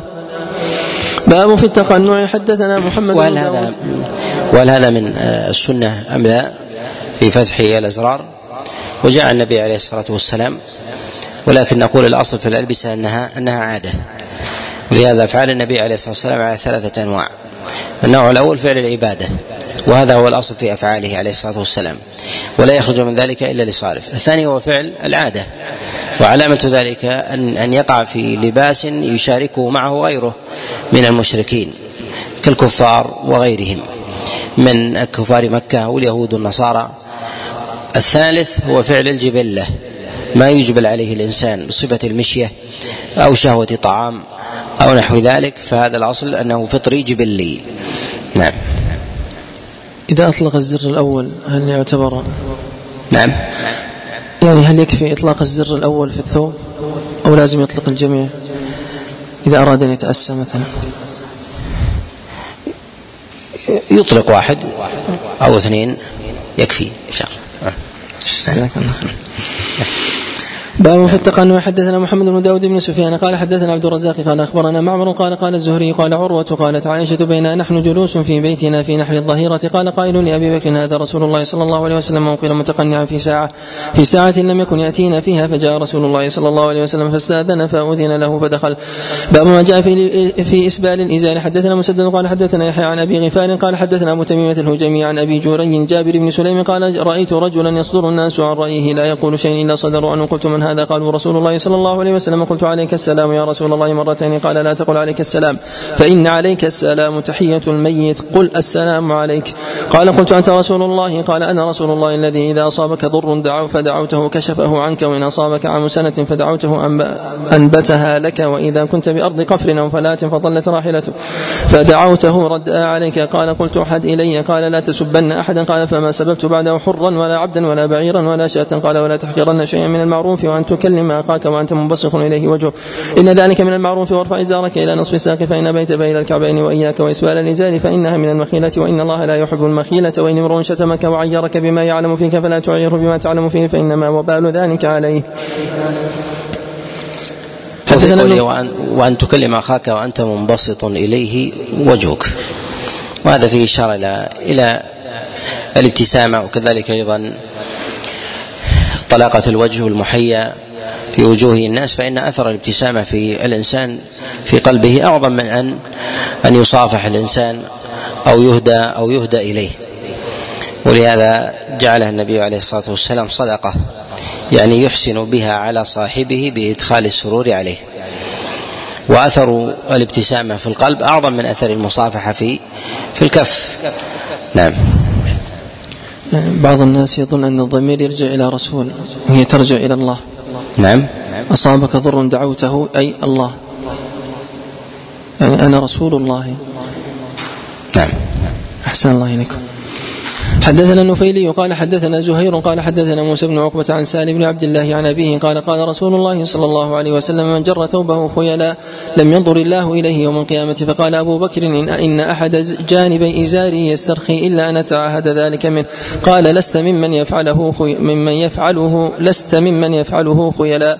حدثنا موسى بن إسماعيل قال حدثنا أبان قال حدثنا يحيى عن أبي جعفر عن عطاء بن يسار عن أبي هريرة قال: بينما رجل يصلي مسبلا إزاره فقال له رسول الله صلى الله عليه وسلم: فتوضأ. فذهب فتوضأ ثم جاء فقال: اذهب فتوضأ. فقال له رجل: يا رسول الله ما لك؟ أمرت أن يتوضأ ثم سكت عنه. فقال: إنه كان يصلي وهو مسبل إزاره، وإن الله لا يقبل صلاة رجل مسبل. حدثنا حفص بن عمر قال حدثنا شعبة عن علي بن مدرك عن أبي زرعة بن عمرو بن جرير عن خرشة بن الحر عن أبي ذر عن النبي صلى الله عليه وسلم أنه قال: ثلاثة لا يكلمهم الله ولا ينظر إليهم يوم القيامة ولا يزكيهم ولهم عذاب أليم. قلت: من هم يا رسول الله؟ فقد خابوا وخسروا. فأعاد ثلاثا ثم قلت: من هم خابوا وخسروا؟ فقال: المسبل والمنان والمنفق سلعته بالحلف الكاذب أو الفاجر. حدثنا مسدد قال حدثنا يحيى عن سفيان عن الأعمش عن سليمان بن مسلم عن خرشة بن حر عن أبي ذر عن النبي صلى الله عليه وسلم بهذا والأول. وتقال: المنان الذي لا يعطي شيئا إلا من إلا إلا منه. حدثنا هارون بن عبد الله قال حدثنا أبو عامر يعني عبد الملك بن عامر قال حدثنا هشام بن سعد عن قيس. المن على أنواع. المن من ذلك أن يطلب إعادة ما أعطى أو تصدق أو زكى أو أهدى. ومن صورها أيضا أن لا يطلبها بعينه بعينها ولكن يذكرها عند الناس: أعطيت فلانا وأحسنت عليه، فعلت به وأكرمته وأهديته وتصدقت عليه وفرجت كربه، حتى يفسد في ذلك أثره في في نفسه في نفس مناعا. نعم. أحسن الله عليك. عن قيس بن بشر التغلبي قال أخبرني أبي وكان جليسا لأبي الدرداء قال: كان بدمشق رجل من أصحاب النبي صلى الله عليه وسلم يقال له ابن الحنظلية، وكان رجل متوحدا قلما يجالس الناس، إنما هو صلاة فإذا فرغ فإنما هو تسبيح وتكبير حتى يأتي أهله. قال: فمر بنا ونحن عند أبي الدرداء فقال له أبو الدرداء: كلمة تنفعنا ولا تضرك. قال: بعث رسول الله صلى الله عليه وسلم سرية فقدمت فجاء رجل منهم فجلس في المجلس فجلس في المجلس الذي يجلس فيه رسول الله صلى الله عليه وسلم. فقال لرجل إلى جنبي: لو رأيتنا حين التقينا نحن والعدو فحمل فلان فطعن فقال: خذها مني وأنا الغلام الغفاري، كيف ترى في قوله؟ قال: ما أراه إلا قد بطل أجره. فسمع بذلك آخر فقال: ما أرى بذلك بأسا. فتنازع حتى سمع رسول الله صلى الله عليه وسلم حتى سمع رسول الله صلى الله عليه وسلم فقال: سبحان الله، لا بأس أن يؤجر ويحمد. فرأيت أبا الدرداء سر بذلك وجعل يرفع رأسه إليه ويقول: أنت سمعت ذلك من رسول الله صلى الله عليه وسلم؟ فيقول: نعم. فما زال يعيد عليه حتى إني لأقول: لا يبركن على ركبتيه. قال: فمر بنا يوما آخر فقال أبو الدرداء: كلمة تنفعنا ولا تضرك. قال: قال لنا رسول الله صلى الله عليه وسلم: المنفق على الخير كالباسط يده بالصدقة لا يقبضها. ثم مر بنا يوما آخر فقال أبو الدرداء: كلمة تنفعنا ولا تضرك. قال: قال لنا رسول الله صلى الله عليه وسلم: نعم الرجل خريم الأسدي، لولا طول جمته وإسبال إزاره. فبلغ ذلك خريما فعجل فأخذ شفرة فقطع بها جمته إلى أذنيه ورفع إزاره إلى أنصاف ساقيه. ثم مر بنا يوما آخر فقال أبو الدرداء: كلمة تنفعنا ولا تضرك. فقال: سمعت رسول الله صلى الله عليه وسلم يقول: إنكم قادمون على إخوانكم فأصلحوا رحالكم وأصلحوا لباسكم حتى تكونوا كأنكم شامة كأنكم شامة في الناس، فإن الله لا يحب الفحش ولا التفحش. قال أبو داود: وكذلك قال أبو نعيم عن هشام قال: حتى تكونوا كالشامة في الناس. وما جاء في الكبر. حدثنا موسى بن اسماعيل قال حدثنا حماد حاوى حدثنا هناد يعني بن السريع عن ابي الاحوص المعنى عن عطاء بن السائب قال موسى عن سلمان الاغر وقال هناد عن الاغر ابي مسلم عن ابي هريره قال هناد قال قال رسول الله صلى الله عليه وسلم: قال الله تبارك وتعالى: الكبرياء ردائي والعظمه ازاري، فمن نازعني واحدا منهما قذفته في النار. حدثنا احمد بن يونس قال حدثنا ابو بكر يعني بن عياش عن الاعمش عن ابراهيم عن القمه عن عبد الله قال قال رسول الله صلى الله عليه وسلم: لا يدخل الجنه من كان في قلبه مثقال حبه من خردله من كبر، ولا يدخل النار من كان في قلبه من خلق مثقال خردلة من إيمان. قال أبو داود رواه القسملي عن الأعمش مثله. حدثنا أبو موسى محمد بن مثنى قال حدثنا عبد الوهاب قال حدثنا هشام عن محمد عن أبي هريرة أن رجلا أتى النبي صلى الله عليه وسلم وكان رجلا جميلا فقال يا رسول الله إني رجل حبب إلي الجمال وأعطيت منه ما ترى حتى ما أحب أن يفوقني أحد إما إما قال بشراك نعلي وإما قال بشسع نعلي أفي من الكبر ذلك؟ قال لا ولكن الكبر من بطر الحق من بطر الحق وغمط الناس. باب في قدر موضع الإزار. حدثنا حفص بن عمر قال حدثنا شعبة عن ابن عبد الرحمن عن أبيه قال سألت أبا سعيد الخدري عن الإزار. وهذه آثاره لهذا الإنسان إذا أراد أن يعرف الكبر في الناس فلينظر فلينظر إلى هذين وهو بطر الحق وغمط الناس غمط الناس ازدراءهم وتنقصهم وقد أعتاهم الله عز وجل فضلا فلا يذكر فلا يذكر ذلك. كذلك أيضا لا يذعن للحق وإنما يذعن لرأيه الذي الذي عنده فلا يستصغر نفسه عند الحق وإنما يستصغر الحق عند عند نفسه. نعم. أحسن الله إليكم. باب في قدر موضع الإزار. حدثنا حفص بن عمر قال حدثنا شعبة عن ابن عبد الرحمن عن أبيه قال سألت أبا سعيد الخدري عن الإزار قال عن الخبير سقط سقال رسول الله صلى الله عليه وسلم إزرة المسلم إلى نصف الساق ولا حرج ولا جناح فيما بينه وبين الكعبين وما كان أسفل من الكعبين فهو في النار من جر إزاره بطرا لم ينظر الله إليه. حدثنا هناد بن سري قال حدثنا حسين بن جعفر عن عبد العزيز بن أبي رواد عن سالم بن عبد الله عن أبي عن النبي صلى الله عليه وسلم قال الإسبال في الإزار والقميص والعمامة من جر منها شيئا فلا لم يطل الله إليه يوم القيامة. حدثنا هناد قال حدثنا ابن مبارك عن أبي الصباح عن يزيد بن أبي سمية قال سمعت ابن عمر يقول ما قال رسول الله صلى الله عليه وسلم في الإزار فهو في القميص. حدثنا والإزار, والإزار محرم سواء كان في القميص أو كان في أو كان في الإزار و وهو على نوعين كبيرة إذا اقترن بكبر وخيلاء ودون ذلك إذا لم يقترن بكبر و ولا ولا خيلاء. نعم. أحسن الله إليكم. حدثنا مسدد قال حدثنا يحيى عن محمد بن أبي يحيى قال حدثني عكرمة أنه رأى ابن عباس يأتزر فيضع حاشية إزاره من مقدمه على ظهر قدمه ويرفع من مؤخره. قلت لما تأتزر هذه الإزرة؟ قال رأيت رسول الله صلى الله عليه وسلم يأتزرها. باب في لباس النساء. حدثنا عبيد الله بن معاذ قال حدثنا أبي قال حدثنا شعبة عن قتادة عن عكرمة عن عباس عن النبي صلى الله عليه وسلم لعن عن النبي صلى الله عليه وسلم أنه لعن المتشبهات من النساء بالرجال والمتشبهين من الرجال بالنساء. حدثنا زهير بن حرب قال حدثنا أبو عامر عن سليمان بن أن عن سؤال عن أبيه عن أبي هريرة قال لعن رسول الله صلى الله عليه وسلم الرجل يلبس لبسة المرأة والمرأة تلبس لبسة الرجل. حدثنا محمد بن سليمان لوين وبعضه قراءة عليه عن سفيان عن عن ابن جريج عن ابن أبي مليكة قال قيل لعائشة إن امرأة تلبس النعل فقالت لعن رسول الله صلى الله عليه وسلم الرجلة من النساء. باب في قوله تعالى يدنين عليهن من جلابيبهن. حدثنا أبو كامل قال حدثنا أبو عوانة عن إبراهيم بن هاجر عن صفية بنت شيبة عن عائشة أنها ذكرت نساء صالفة أثنت عليهن وقالت لهن معروفا وقالت لما نزل سورة النور عبدنا إلى حجور أو حجوز شك أبو كامل فشققناهن فاتخذناه خمرا. حدثنا محمد بن عبيد قال حدثنا ابن ثمر عن معمر عن ابن خثيم عن صفية بنت شيبة عن أم سلمة قالت لما نزلت يدنين عليهن من جلابيبهن خرج نساء الأنصار كأن على رؤوسهن الغربان من الأكسية. باب في قوله وليضربن بخمرهن على جيوبهن. حدثنا وفي قوله هنا كأن على رؤوسهن الغربان دليل على أنه يلبسن السواد يلبسنا يلبسنا السواد ولو لبسنا بغير ذلك كان يكون عادة أهل البلد لباس لون معين كان يلبسنا البني أو أو لون من الألوان كالأخضر ونحو ذلك كما في بعض البلدان وقال يرجع فيه إلى العادة يرجع فيه إلى العادة ولو فعلنا كما فعل نساء الأنصار فهو حسن. نعم. حسن الله عليكم.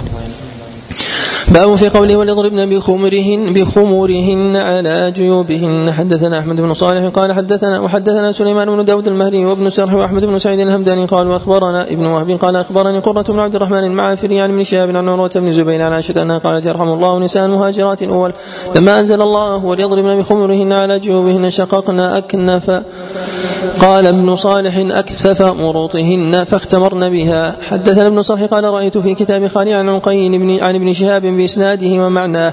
باب فيما تبدي المرأة من زينتها. حدثنا يعقوب بن كعب الأنطاكي ومؤمل بن فضل الحراني قال حدثنا الوليد عن سعيد بن بشير عن قتادة عن خالد قال يعقوب قال يعقوب ابن دريك عن عائشة أن أسماء بنت أبي بكر دخلت على رسول الله صلى الله عليه وسلم على ثياب الرقاق فأعرض عنها رسول الله صلى الله عليه وسلم وقال يا أسماء إن المرأة إذا بلغت المحيض لم يصلح أن يرى منها إلا هذا وهذا وأشار إلى وجهه وكفيه.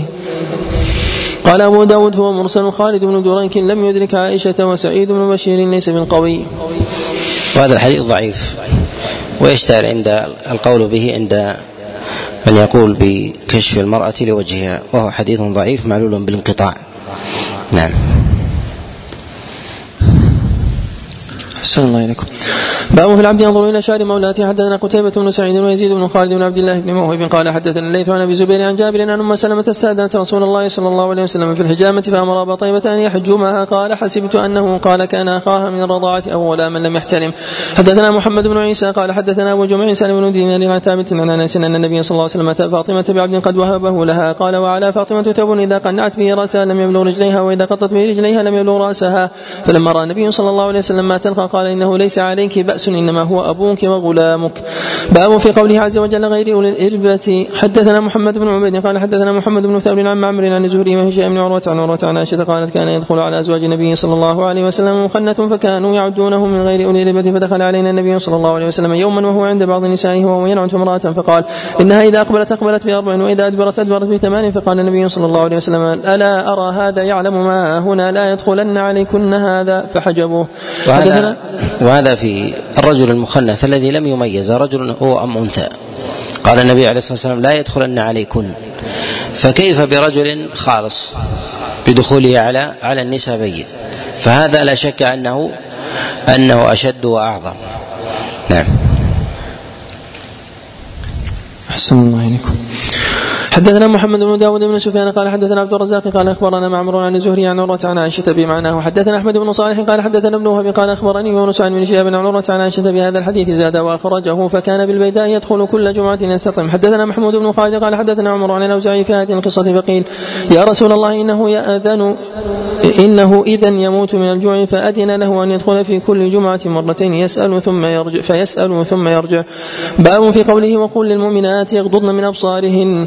حدثنا أحمد بن محمد المروزي قال حدثنا علي بن الحسين بن واقد عن أبيه عن يزيد النحوي عن كلمة عن ابن عباس وقل للمؤمنات يغضضن من أبصارهن الآية فنسخ واستثنى من ذلك والقواعد من النساء اللاتي لا يرجون نكاحا الآية. حدثنا محمد بن علي قال حدثنا ابن مبارك عن يونس عن, عن الزهري قال حدثني نبهان مولى أم سلمة عن أم سلمة قالت كنت عند رسول الله صلى الله عليه وسلم عنده ميمونة فأقبل ابن أم مكتوم وذلك بعد أن أمرنا بالحجاب فقال النبي صلى الله عليه وسلم احتجب منه فقلنا يا رسول الله ليس أعمى لا يبصرون ولا يعرفون, فقال النبي صلى الله عليه وسلم فعمياوان أنتما ألستما تبصران. قال أبو داود هذا لأزواج النبي صلى الله عليه وسلم خاصة. وقال النبي صلى الله عليه وسلم لفاطمة بنت قيس اعتدي عند ابن أم مكتوم فإنه رجل أعمى تضعين ثيابك عنده. حدثنا محمد بن عبد الله بن ميمون قال حدثنا الوليد عن الأوزاعي عن عمرو بن شعيب عن أبيه عن جدي عن النبي صلى الله عليه وسلم أنه قال إذا زوج أحدكم عبده أمته فلا ينظر إلى عورتها. حدثنا زهير بن حرب قال حدثنا وكيع قال حدثني داود بن سوار المزني عن عمرو بن شعيب عن أبيه عن جدي عن النبي صلى الله عليه وسلم أنه قال إذا زوج أحدكم خادمه وعبده أو وجيره فلا ينظر إلى ما دون سرته فوق الركبة. فقال أبو داود وصوابه سوار بن داود المزني الصيرفي وهم فيه وكيع. باب في الاختمار. حدثنا زهير بن حرب قال حدثنا عبد الرحمن وحدثنا مسدد قال حدثنا عن سفيان عن حبيب بن أبي ثابت عن وهب مولى أبي أحمد عن أم سلمة أن النبي صلى الله عليه وسلم دخل عليها وهي تختمر فقال لية ألا ليتين. وقال أبو داود معنى قوله لية لا ليتين يقول لا تعتم مثل الرجل لا لا تكرر طاقا أو طاقين. باب في لبس القواطين للنساء. حدثنا أحمد بن عبد بن سرح وأحمد بن سعيد الهمداني قال أخبرنا ابن وهب قال أخبرنا عبد الله بن لهيعة عن موسى بن جبين عن عبيد أن عبيد الله بن عباس حدثه عن خالد بن يزيد بن معاوية عن دحية بن خليفة الكلبي أنه قال أتي رسول الله صلى الله عليه وسلم قواطية فأعطاني منها قبطية فقال اصلحها عيني فاقطع أحدهما قميصا وقطع فاقطع أحدهما قميصا وأعطي الآخر امرأتك تختمر به. فلما أدبر قال وأمر امرأتك أن تجعل تحته ثوبا لا يصفها. قال أبو داود رواه يحيى بن أيوب فقال عباس بن عبيد الله بن عباس. باب في قدر الدين. حدثنا عبد الله بن مسلمة القعنبي عن مالك عن أبي بكر بن نافع عن أبيه عن صفية بنت أبي عبيد أنها أخبرته أن أم سلمة زوج النبي صلى الله عليه وسلم قالت لرسول الله صلى الله عليه وسلم حين ذكر الإزار فالمرأة يا رسول الله قالت تلقي شبرا. قالت أم سلمة إذا ينكشف, ينكشف يا رسول إذا ينكشف عنها. قال فذراعا لا تزيد عليه. حدثنا إبراهيم بن موسى قال أخبرنا عيسى بن عبيد الله عن نافع عن سليمان بن يسار عن أم سلمة عن النبي صلى الله عليه وسلم بهذا الحديث. قال أبو داود رواه بن إسحاق وأيوب بن موسى عن نافع عن صفية قال حدثنا مسدد قال حدثنا يحيى بن سعيد عن سفيان قال أخبرني زيد العمي عن أبي صديق عن ابن عمر قال رخص رسول الله صلى الله عليه وسلم لأمهات المؤمنين في الذين شبرا ثم استزدنه فزادهن شبرا فكنا يرسلن إليها فنذرع لهن ذراعا فأوفئه بالميتة حتى كنا نساء المؤمنين من أمهات المؤمنين وغيرهن ينهين عن الزيادة في الستر، والنساء المتأخرين ينهون عن عن السفور والغلو والمبالغة في ذلك. نعم. أحسن الله عليكم. باب فيه بالميتة. حدثنا مسدد ووهب بن بيان وعثمان بن أبي شيبة وابن أبي خلف قالوا حدثنا سفيان عن الزهري عن عبيد الله بن عبد الله بن عباس قال مسدد ووهب بن ميمونة قالت أهدي لمولاة لنا شاة من الصدقة فماتت فمر بها رسول الله فمر بها النبي صلى الله عليه وسلم فقال ألا دبقتم هابا واستنفعتم بها؟ قالوا يا رسول الله إنها ميتة، قال إنما حرم أكلها. حدثنا مسدد قال حدثنا يزيد قال حدثنا معمر عن الزهري بهذا الحديث لم يذكر ميمونة فقال ألا انتفعتم بها بها ثم ذكر معناه لم يذكر الدباغ. حدثنا محمد بن يحيى بن فارس قال حدثنا عبد الرزاق قال قال معمر وكان الزهري ينكر الدباغ ويقول يستمتع به على كل حال. قال أبو داود لم يذكر الأوزاعي ويونس وعقيل في حديث الزهري الدباغ وذكره الزبيدي وسعيد بن عبد العزيز وحفص بن الوليد ذكروا الدباغ. حدثنا محمد بن كثير قال أخبرنا سفيان عن زيد بن أسلم عن عبد الرحمن بن وعلة عن ابن عباس قال سمعت رسول الله صلى الله عليه وسلم يقول إذا دبغ الإهاب فقد طهر. حدثنا عبد الله بن مسلمة عن مالك عن يزيد بن عبد الله بن قسيط عن محمد بن عبد الرحمن بن ثوبان عن أمه عن عائشة زوج النبي صلى الله عليه وسلم أن رسول الله صلى الله عليه وسلم أمر أن يستمتع بجنود الميتة إذا دبغت. حدثنا حفص بن عمر وموسى بن إسماعيل قال حدثنا همام عن قتادة عن الحسن عن جون بن قتادة عن سلمة بن المحبق أن رسول الله صلى الله عليه وسلم قال في غزوة أن رسول الله صلى الله عليه وسلم في غزوة تبوك أتى على بيت فإذا قربة معلقة فسال الماء فقالوا يا رسول الله إنها ميتة فقال دباغها طهورها. حدثنا أحمد بن صالح قال حدثنا ابن وهب قال أخبرني عمرو بن الحارث عن كثير بن فرقة عن عبد الله بن مالك بن حذافة أنه حدثه عن أمه العالية بنت سبي أنها قالت كان لي غنم بأحد فوقع فيها الموت فدخلت على ميمونة زوج النبي صلى الله عليه وسلم فذكرت ذلك لها فقالت لي ميمونة لو أخذت جلودها فانتفعت بها؟ قالت فقلت أو يحل ذلك؟ قالت نعم. مر على رسول الله صلى الله عليه وسلم رجال من قريش يجرون شاة لهم مثل الحمار فقال لهم رسول الله صلى الله عليه وسلم أخذتم إهابها؟ قالوا إنها ميتة. فقال رسول الله صلى الله عليه وسلم يطهر الماء والقرض. باب من روى أن لا ينتفع بإهاب الميتة. حدثنا حفص بن عمر قال حدثنا شعبة عن الحكم بن عبد الرحمن بن أبي ليلى عن عبد الله بن عكيم قال قرئ علينا كتاب رسول الله صلى الله عليه وسلم بأرض جهينة وأنا غلام شاب لا تستمتع من الميتة بإهاب ولا عصب. قال أبو داود إليه يذهب أحمد. قال أبو داود سمع وسمعت أحمد بن شنبوي قال قال النضر بن شميل يسمى إهابا ما لم يدبغ فإذا دبغ يقال له شن وقربة. حدثنا محمد بن إسماعيل مولى بني هاشم قال حدثنا الثقفي عن خالد عن الحكم بن عتيبة أنه انطلق هو وناس هو وناس معه إلى عبد الله بن عكيم رجل من جهينة قال الحكم فدخل وقعت على الباب فخرجوا إليه فأخبروني أن عبد الله بن عكيم أخبره أن رسول الله صلى الله عليه وسلم كتب إلى جهينة قبل موته بشهر أن لا تنتفع من الميتة بإهاب ولا عصب. باب في جلود النمور والسباع. حدثنا هناد بن سنيع وكيع عن أبي المعتمر عن ابن سيرين عن معاوية قال قال رسول الله صلى الله عليه وسلم لا تركبوا الخز ولا النمار. قال وكان معاوية لا يتهم في الحديث عن رسول الله صلى الله عليه وسلم. قال أبو داود أبو المعتمر شيخ من الحيرة كان مصريا يقال له يزيد بن طهمان قال وكان بخراسان أيضا. قال حدثنا محمد بن هشام قال حدثنا أبو داود قال حدثنا عمران عن قتادة عن زرارة عن أبي هريرة عن النبي صلى الله عليه وسلم قال لا تصحب الملائكة رفقة فيها جلد نمير. حدثنا عمرو بن عثمان قال حدثنا بقية عن بحير عن خالد قال وفد المقدام بن وعد كرب وعمرو بن الأسود ورجل من بني أسد من أهل قنسرين إلى معاوية بن أبي سفيان فقال معاوية للمقدام أعلمت أن الحسن بن علي توفي؟ فرجع المقدام فقال فرجع المقدام فقال له رجل تراها مصيبة؟ قال له ولم لا أراها مصيبة وقد وضعه رسول الله صلى الله عليه وسلم في حجره. فقال هذا مني وحسين من علي. فقال الأسدي جمرة أطفاها الله عز وجل. قال فقال المقدام أما أنا فلا أبرح اليوم حتى أغيظك وأسمعك ما تكره. ثم قال يا معاوية إن أنا صدقت فصدقني وإن أنا كذبت فكذبني. قال أفعل. قال فأنشدك بالله هل سمعت رسول الله صلى الله عليه وسلم ينهى عن لبس الذهب؟ قال نعم. قال فأنشدك بالله هل تعلم أن رسول الله صلى الله عليه وسلم نهى عن لبس الحرير؟ قال نعم. قال فأنشدك بالله هل تعلم أن رسول الله صلى الله عليه وسلم نهى عن لبس جلود السباع والركوب عليها؟ قال نعم. قال فوالله لقد رأيت هذا كله في بيتك يا معاوية. فقال معاوية قد علمت أني لن أنجو منك يا مقدام. قال خالد فأمر له معاوية بما لم يأمر لصاحبيه وفرض لابنه في المئتين. ففرق المقدام على أصحابه وقال قال ولم يعطي الأسدي, ولم يعطي الأسدي أحدا شيئا مما أخذ. فبلغ ذلك معاوية فقال أما المقدام فرجل كريم بسط يده وما الأسدي فرجل حسن لمساك شيئه. حدثنا مسدد بن مسرد أن يحيى بن سعيد وإسماعيل بن إبراهيم حدثاهم المعنى عن سعيد بن أبي عرومة عن قتادة عن أبي المليح بن أسامة عن أبي أن رسول الله صلى الله عليه وسلم نهى عن جلود السباع.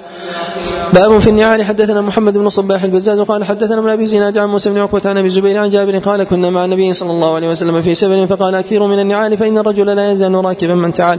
حدثنا مسلم بن إبراهيم قال حدثنا همام عن قتادة عن أنس أن نعل النبي صلى الله عليه وسلم كان له انقبالان. حدثنا محمد بن عبد الرحيم أبو يحيى قال أخبرنا أبو أحمد الزبيري قال حدثنا إبراهيم بن طهمان عن أبي زبير عن جابر قال أنا رسول الله صلى الله عليه وسلم أن ينتعل الرجل قائما. حدثنا عبد الله بن مسلمة عن مالك عن أبي زناد عن الأعرج عن أبي هريرة أن رسول الله صلى الله عليه وسلم قال لا يمشي أحدكم في النعل الواحدة لينعلهما جميعا أو ليحفهما جميعا. حدثنا أبو الوليد الطيالسي قال حدثنا زهير قال حدثنا أبو زبير عن جابر قال قال النبي صلى الله عليه وسلم إذا قطع شسع أحدكم فلا يمشي في نعل واحدة حتى يصلح شسعه ولا يمشي في خف واحد ولا يأكل بشماله. حدثنا قتيبة بن سعيد قال حدثنا صفوان بن عيسى قال حدثنا عبد الله بن هارون عن زياد بن سعد عن, عن أبي نهيك عن ابن عباس قال من السنة إذا جلس الرجل أن يخلع عليه فيضعهما بجنبه. ولا يثبت عن النبي عليه الصلاة والسلام النهي عن الانتعال قائما التحريم. كذلك أيضا بالنسبة لي في موضع خلع النعلين الحديث في ذلك جاءت جاءت النبي عليه الصلاة والسلام أن يضعها عن شماله ما لم يكن في ثمة ثمة أحد هناك. نعم نعم أحسن الله عليك. حدثنا قتيبة بن سعيد حدثنا عبد الله بن مسلمة عن مالك عن أبي الزناد عن الأعرج عن أبي هريرة أن رسول الله صلى الله عليه وسلم قال إذا انتعل أحدكم فليبدأ باليمين وإذا نزع فليبدأ بالشمال وتكون اليمنى أولاهما تنعل وأخراهما تنزع. حدثنا حفص بن عمر ومسلم بن إبراهيم قال حدثنا شعبة عن الأشعث بن سليم عن أبيه عن مسروق عن عائشة قالت كان رسول الله صلى الله عليه وسلم يحب التيمم ما استطاع في شأنه كله في طهوره وترجله ونعله. قال مسلم وسواكه ولم يذكر شأنه كله. قال أبو داود رواه عن شعبة معاذ لم يذكر سواكه. حدثنا النفيلي قال حدثنا زهير قال حدثنا الأعمش عن أبي صالح عن أبي هريرة قال قال رسول الله صلى الله عليه وسلم إذا لبستم وإذا توضأتم فابدأوا بأيمانكم. باب في الفروش. حدثنا الوضوء ذكر الوضوء في هذا الحديث غير محفوظ وكذلك ذكر السواك في حديث عائشة عليها رضوان الله كذلك أيضا. ويدخل في استحباب التيمم أيضا لبس الخفة والشراب و... والتياسر عند عند نزعه. نعم أحسن الله إليكم. باب في الفرج. حدثنا يزيد بن خالد بن موهب الهمداني الرملي قال حدثنا ابن وهب قال عن ابن هانئ عن أبي عبد الرحمن الحبري عن جابر بن عبد الله قال ذكر رسول الله صلى الله عليه وسلم الفروش فقال فراش للرجل وفراش للمرأة وفراش للضيف والرابع للشيطان. حدثنا أحمد بن حنبل قال حدثنا وكيع وحدثنا عبد الله بن الجراح عن وكيع عن إسرائيل عن سماك عن جابر بن سمرة قال دخلت على النبي صلى الله عليه وسلم في بيته فرأيته متكئا على وسادة زاد بن الجراح يعني على على يساره. قال أبو داود رواه إسحاق بن منصور عن إسرائيل في هذا الحديث أيضا على يساره. حدثنا هناد بن سريع عن وكيع عن إسحاق بن سعيد بن عمرو القرشي عن أبي عن ابن عمر أنه رأى رفقة في من أهل اليمن رحالهم الأدم فقال ما أحب أن ما ما أحب أن ينظر إلى أشبه رفقة كانوا بأصحاب النبي صلى الله من أحب أن ينظر إلى أشبه رفقة كانوا من أصحاب النبي بأصحاب النبي صلى الله عليه وسلم فلينظر إلى هؤلاء. حدثنا ابن صرح قال حدثنا سفيان عن ابن المكثر عن جابر قال قال لي رسول الله صلى الله عليه وسلم اتخذتم أنماطا قلت وأن لنا الأنماط قال أما إنها ستكون لكم أنماط. حدثنا عثمان بن أبي شيبة وأحمد بن منيع قال حدثنا أبو معاوية عن هشام بن عروة عن أبي عائشة قالت كانت وسادة رسول الله صلى الله عليه وسلم قال ابن منيع التي أنام عليها بالليل ثم اتفقا من أدم حشوها ليف. حدثنا أبو تيبة قال أبو توبة قال حدثنا سليمان يعني ابن حيان عن هشام عن أبيه عن عائشة قالت كانت ضجعة رسول الله صلى الله عليه وسلم من أدم حشوها ليف. حدثنا مسدد قال حدثنا يزيد بن زريع قال حدثنا خالد بن الحداد عن أبي خلابة عن ابنة أم سلمة عن أم سلمة قالت كان فراشها أحيانا مسجد رسول الله صلى الله عليه وسلم. باب في اتخاذ الستور. حدثنا عثمان بن أبي شيبة قال حدثنا ابن نمير قال حدثنا فضيل بن غزوان عن نافع عن عبد الله بن عمر أن رسول الله صلى الله عليه وسلم أتى فاطمة فوجد على بابها سترا فلم يدخل قال وقلما كان يدخل إلا بدأ بها فجاء علي فرأها مهتمة فقال مالك قال جاء النبي صلى الله عليه وسلم إلي فلم يدخل فأتاه علي فقال يا رسول الله إن فاطمة اشتد عليها أنك جئتها فلم تدخل عليها. قال وما قال وما أنا والدنيا وما أنا والرقم. فذهب إلى فاطمة فأخبرها بقول رسول الله صلى الله عليه وسلم فقالت قل لرسول الله صلى الله عليه وسلم ما تأمرني به؟ قال قل لا فانترسل به إلى بني فلان.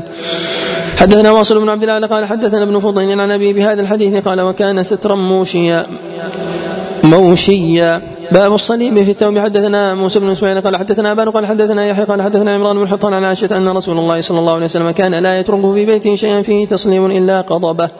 باب في الصور. حدثنا حفص بن عمر قال حدثنا شعبة عن علي بن مدرك عن أبي زرعة بن عمرو بن جرير عن عبد الله بن نجي عن أبي عن علي عن النبي صلى الله عليه وسلم قال لا تدخل الملائكة بيتا فيه صورة ولا كلب ولا جنب. حدثنا وهب بن بقية قال حدثنا خالد عن سهيل بن أبي صالح عن سعيد بن يسار الأنصاري عن زيد بن خالد الجهني عن أبي طلحة الأنصاري قال سمعت النبي صلى الله عليه وسلم يقول لا تدخل الملائكة بيتا فيه كلب ولا تمثال.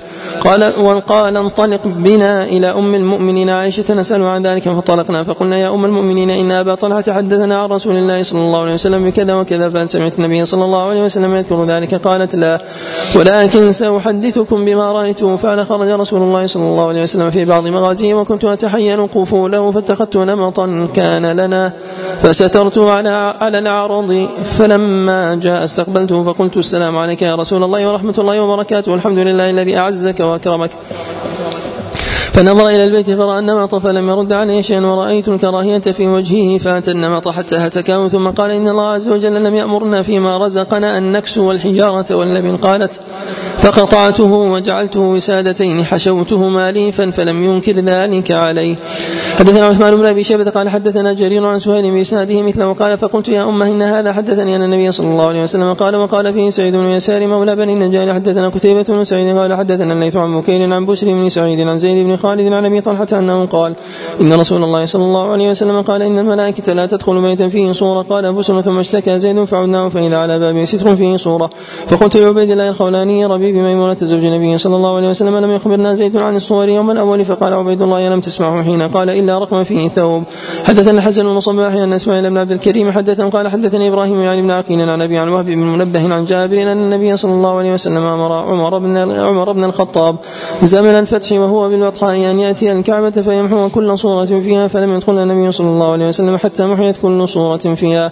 حدثنا أحمد بن صالح قال حدثنا ابن وهب قال أخبرني يونس عن ابن شهاب عن ابن السباق عن ابن عباس قال حدثتني ميمونة زوج النبي صلى الله عليه وسلم أن النبي صلى الله عليه وسلم قال إن جبريل عليه السلام كان وعدني أن يلقاني الليلة فلم يلقني ثم ثم وقع في نفسه جر كلب تحت بساط لنا فأمر به فأخرج ثم أخذ بيده ماء فنضح به مكانه. فلما لقيه جبريل عليه السلام قال إنا لا ندخل بيتا فيه كلب ولا صورة. فأصبح النبي صلى الله عليه وسلم فأمر بقتل الكلاب حتى إنه لا يمر بقتل كلب الحائط الصغير ويترك كلب الحائط الكبير.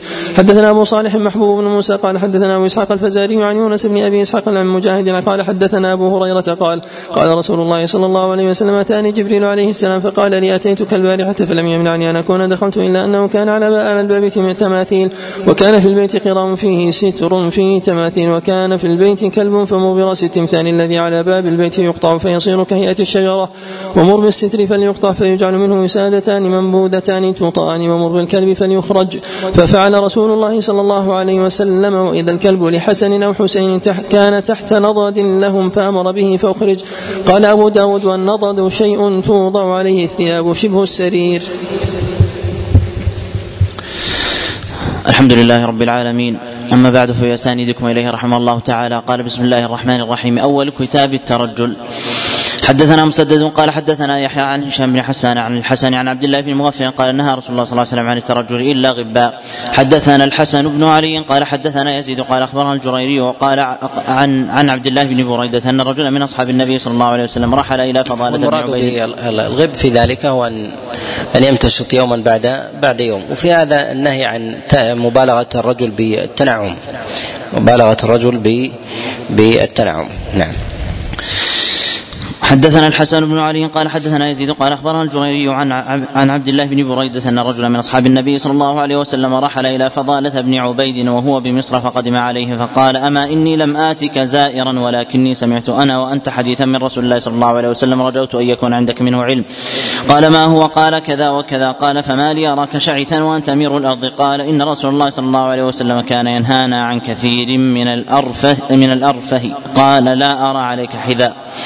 قال: كان النبي صلى الله عليه وسلم يأمرنا أن نحتفي أحيانا.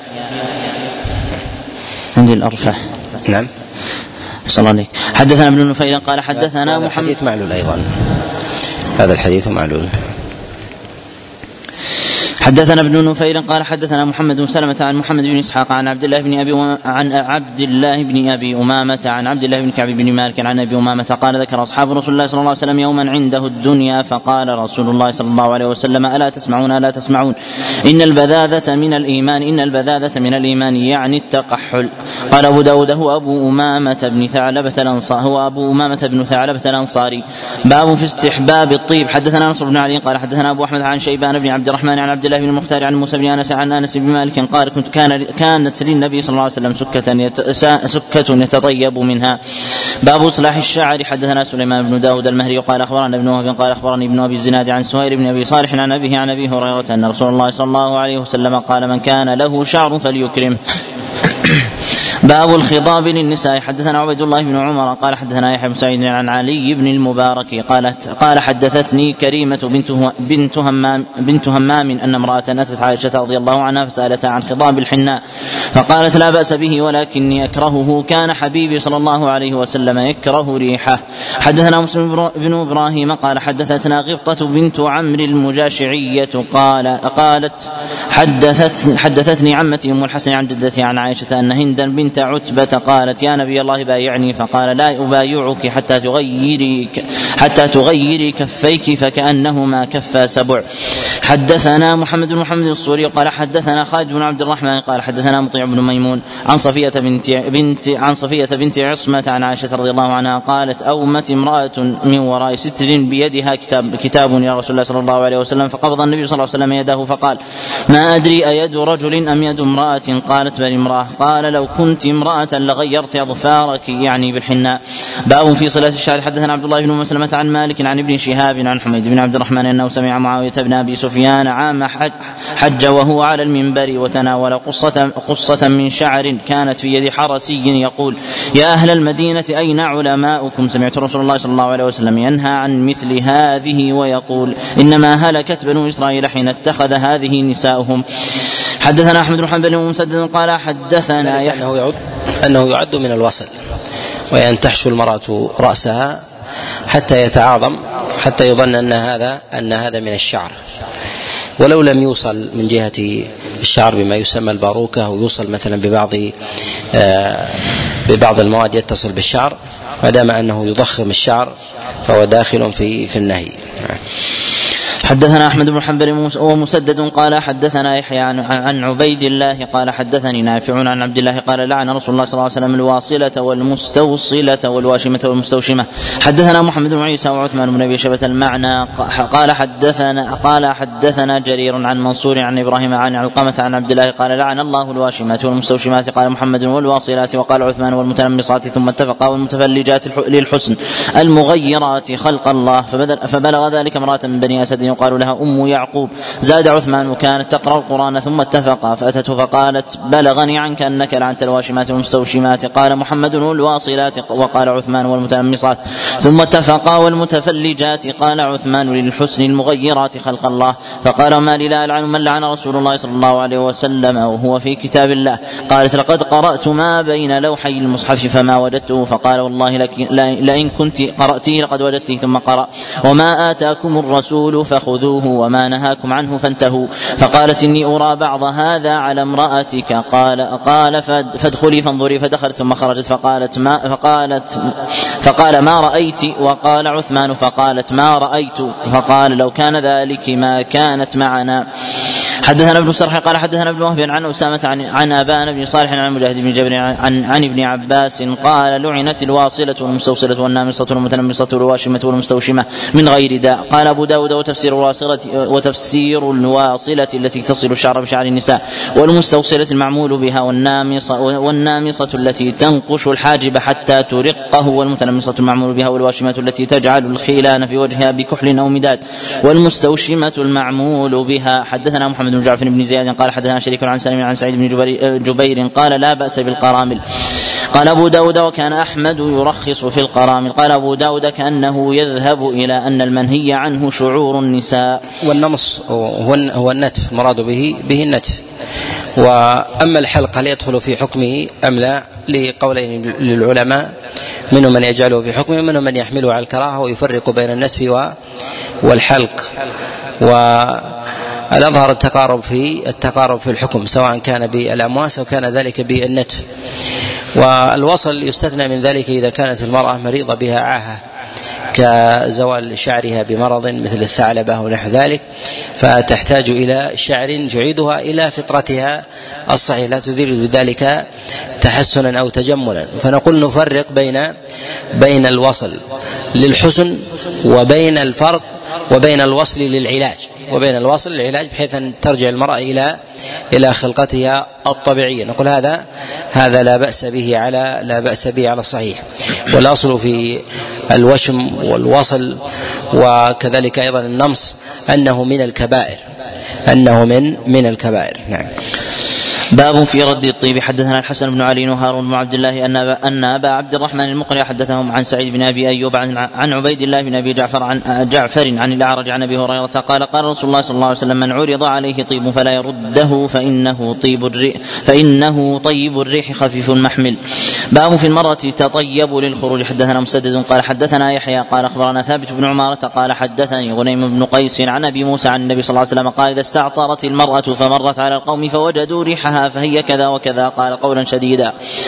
حدثنا محمد بن كثير قال أخبرنا سفيان عن عاصم بن عبيد الله عن عبيد الله مولى, مولى أبي رهم عن أبي هريرة قال لقيته امرأة فوجد منها ريح الطيب ولذيلها إعصارا فقال يا أمة الجبار جئت من المسجد؟ قالت نعم. قال ولم تطيبت؟ قالت نعم. وله تطيبت؟ قالت نعم. قال إني سمعت حبي رسول الله صلى الله عليه وسلم يقول لا تقبل صلاة لامرأة تطيبت لهذا المسجد حتى ترجع فتغتسل غسلها من الجنابة. حدثنا النفيري وسعيد بن منصور قال حدثنا عبد الله بن محمد أبو عقمة قال حدثني يزيد بن خصيفة عن بسر بن سعيد عن أبي هريرة قال قال رسول الله صلى الله عليه وسلم أيما امرأة أصابت بخورا فلا تشهدن معنا, معنا العشاء. قال, قال ابن نفير الآخرة.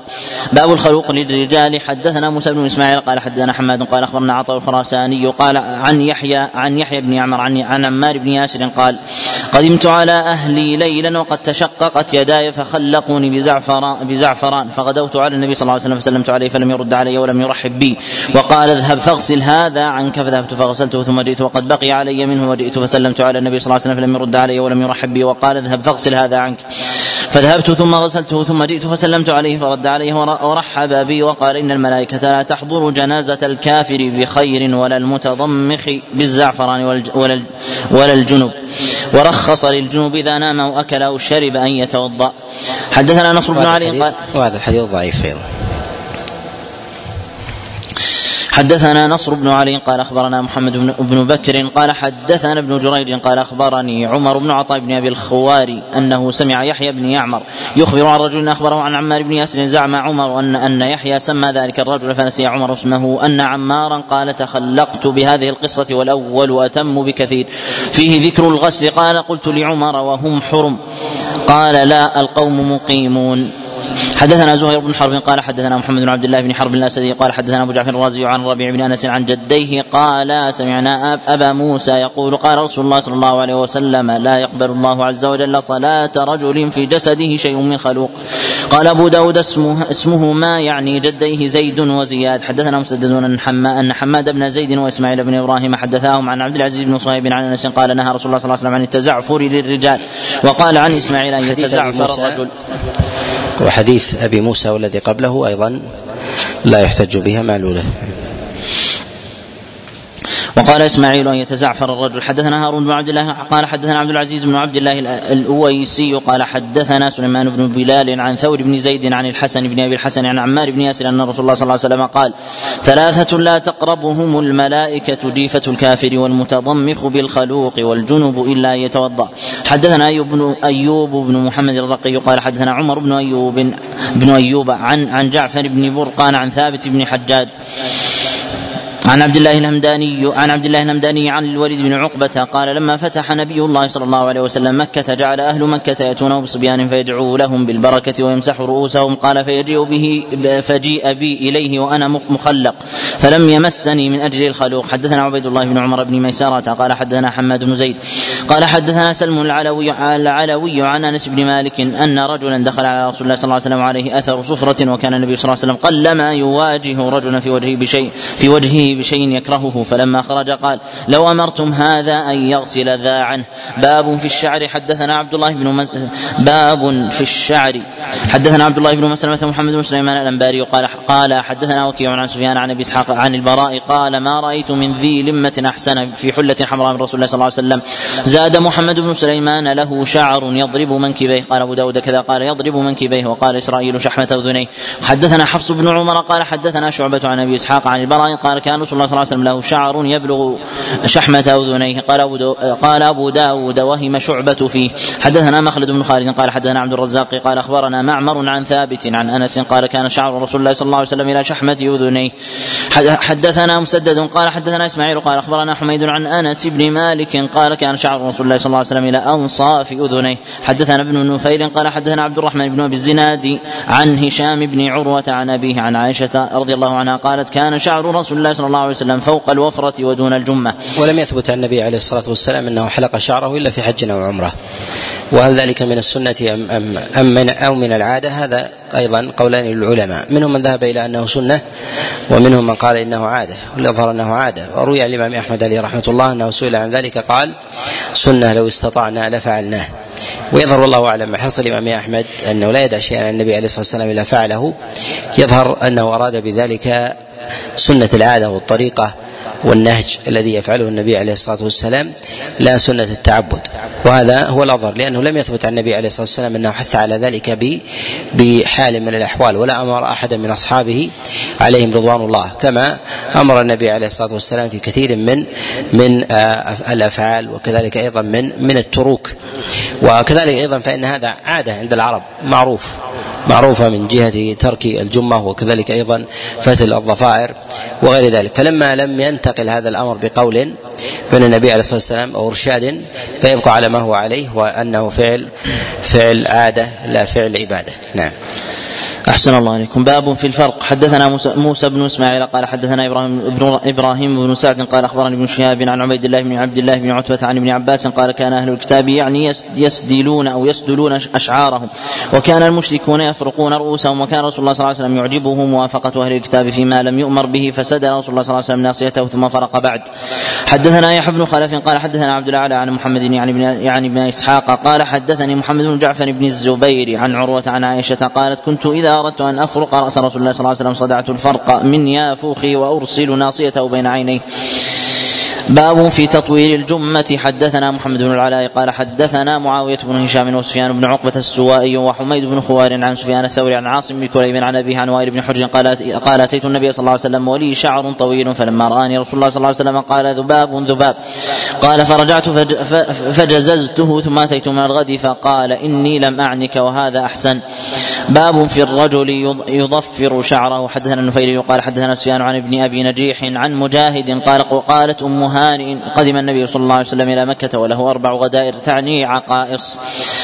باب في حلق الرأس. حدثنا عقبة بن مكرم وابن المثنى قال: حدثنا وهب بن جرير قال: حدثنا أبي قال: سمعت محمد بن أبي يعقوب يحدث عن الحسن بن سعد عن عبد الله بن جعفر عن, عن عبد الله بن جعفر أن النبي صلى الله عليه وسلم أمهل آل جعفر ثلاثة أيام أن يأتيهم, ثم أتاهم فقال: لا تبكوا على أخي بعد اليوم. ثم قال: ادعوا لي ثم قال ادعوا لي ثم قال ادعوا لي بني أخي. فجيء بنا أفرخا فقال: ادعوا الحلاق, أو فأمره فحلق رؤوسنا. باب في الذؤابة. حدثنا أحمد بن حنبل قال: حدثنا عثمان بن عف... عثمان بن عثمان قال: كان أحمد قال أحمد كان رجلا صالحا. أخبرنا عمر بن قال أخبرنا عمر بن نافع عن أبيه عن ابن عمر قال: نهى رسول الله صلى الله عليه وسلم عن القزع, والقزع أن يحلق رأس صبي فيترك بعض شعره. حدثنا موسى بن إسماعيل قال: أخبرنا حماد قال: حدثنا أيوب عن نافع عن ابن عمر أن النبي صلى الله عليه وسلم نهى عن القزع, وهو أن يحلق رأس صبي فتترك له ذؤابة. واختلف العلماء في حكم القزع, هل هو محرم أو مكروه؟ ذهب الأئمة الأربعة إلى كراهته, باعتبار أن النهي هذا من أمور الآداب، وهو قول مالك والشافعي وأبي حنيفة وأحمد. وذهب بعض العلماء إلى التحريم، قالوا هذا هو هو الظاهر. ذهب إلى هذا أهل الظاهر وجماعة أيضا من أهل من أهل الحديث من فقهاء الحنابلة وغيرهم. نعم. حدثنا موسى بن اسماعيل قال اخبرنا حماد قال حدثنا ايوب عن نافع عن ابن عمر ان النبي صلى الله عليه وسلم نهى عن القزع، وهو ان يحلق راس صبي فتترك له ذوابه. حدثنا احمد بن حنبل قال حدثنا عبد الرزاق قال اخبرنا معمر عن ايوب عن نافع عن ابن عمر ان النبي صلى الله عليه وسلم راى صبيا قد حلق بعض شعره وترك بعضه فنهاهم عن ذلك وقال احلقوا كله او احلقوا كله او اتركوا كله. باب الرخصه. حدثنا محمد بن العلاء قال حدثنا زيد بن حباب عن ميمون بن عبد الله عن ثابت البناني عن انس بن مالك قال كانت لي ذؤابه فقالت لي امي لا اجوزها، كان رسول الله صلى الله عليه وسلم يمدها ويأخذ بها. حدثنا الحسن بن علي قال حدثنا يزيد بن هارون قال حدثنا حجاج بن حسان قال حد قال دخلت على أنس بن مالك فحدثتني أختي المغيرة قالت وأنت يومئذ غلام ولك قرنان أو قصتان فمسح رأسك وبرك عليك وقال احلقوا هذين أو قصوهما فإن هذا زي اليهود. باب الأخذ باب الأخذ من الشارب. حدثنا مسدد قال حدثنا سفيان عن الزهري عن سعيد عن سعيد عن أبي هريرة يبلغ به النبي يبلغ به النبي صلى الله عليه وسلم الفطرة خمس أو خمس من الفطرة: الختان والاستحداد ونتف الإبط وتقليم الأظفار وقص الشارب. حدثنا القعنبي عن مالك عن أبي بكر بن نافع عن أبيه عن عبد الله بن عمر أن رسول الله صلى الله عليه وسلم أمر بإحفاء الشوارب وإعفاء اللحى. حدثنا مسلم بن إبراهيم قال حدثنا صدقة الدقيقي قال حدثنا أبو عمران الجولي عن أنس بن مالك قال وقت لنا رسول الله صلى الله عليه وسلم حلق العانة وتقليم الأظافر وقص الشارب ونتف الإبط لأربعين يوما مرة.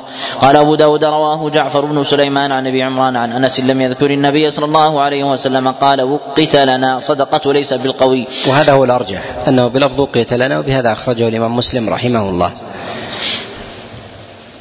حدثنا ابن نفير قال حدثنا زهير قال قرأت على عبد الملك بن أبي سليمان وقرأه عبد الملك على أبي الزبير ورواه أبو الزبير عن جابر قال كنا نعفي السبال إلا في حج أو عمرة.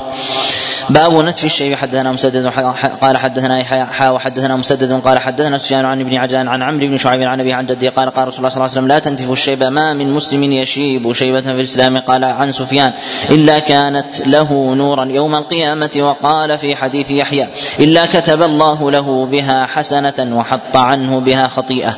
باب في الخضاب. حدثنا مسدد قال حدثنا سفيان عن الزهري عن أبي سلمة وسليمان بن يسار عن أبي هريرة عن أبي هريرة يبلغ به النبي صلى الله عليه وسلم قال إن اليهود والنصارى لا يصبغون فخالفوهم.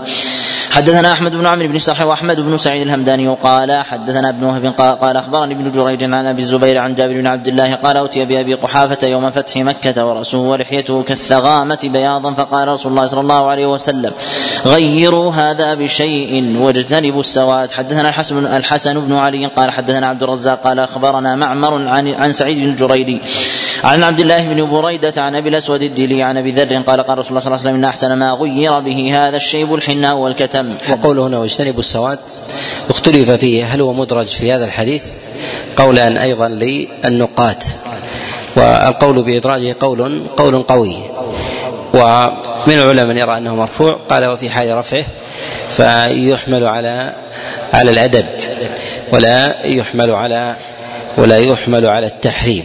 قالوا ذلك أنه ثبت عن بعض الصحابة، ثبت عن الحسن والحسين أنهما يصبغان بالسواد. نعم.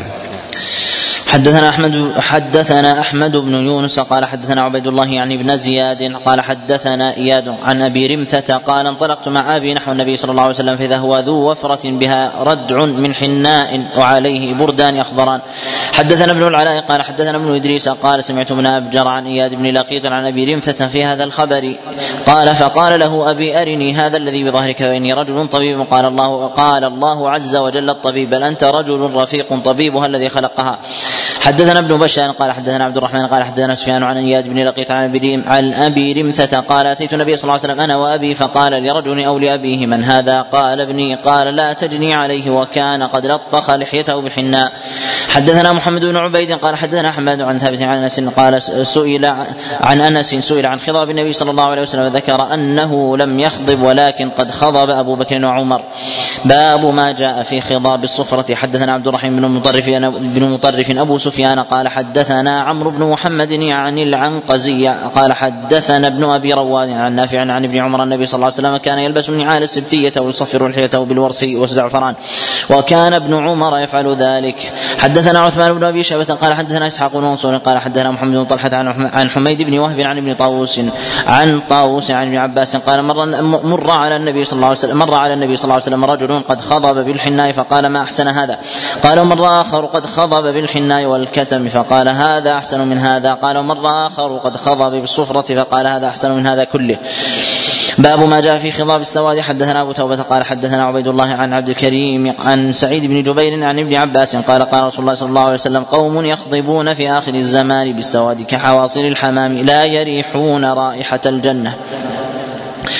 باب الانتفاع بمداهن العاج. حدثنا مسدد قال حدثنا عبد الوارث بن سعيد عن محمد بن جحادة عن هذا الحديث قد أعله بعضهم بعض الأئمة قالوا وفي حال أيضا صحته هذا إخبار عن أناس يكونون في آخر الزمان, فذكر وصفا ولا يعني أن هذا الوصف الوصف محرم, وذلك ما ذكر النبي عليه الصلاة والسلام أن أنه يكون في آخر الزمان أقوام يشهدون ولا يستشهدون ويظهر فيهم السمن ويظهر فيهم السمن إنما هو وصف إنما هو وصف لا يتضمن من ذلك نهيا.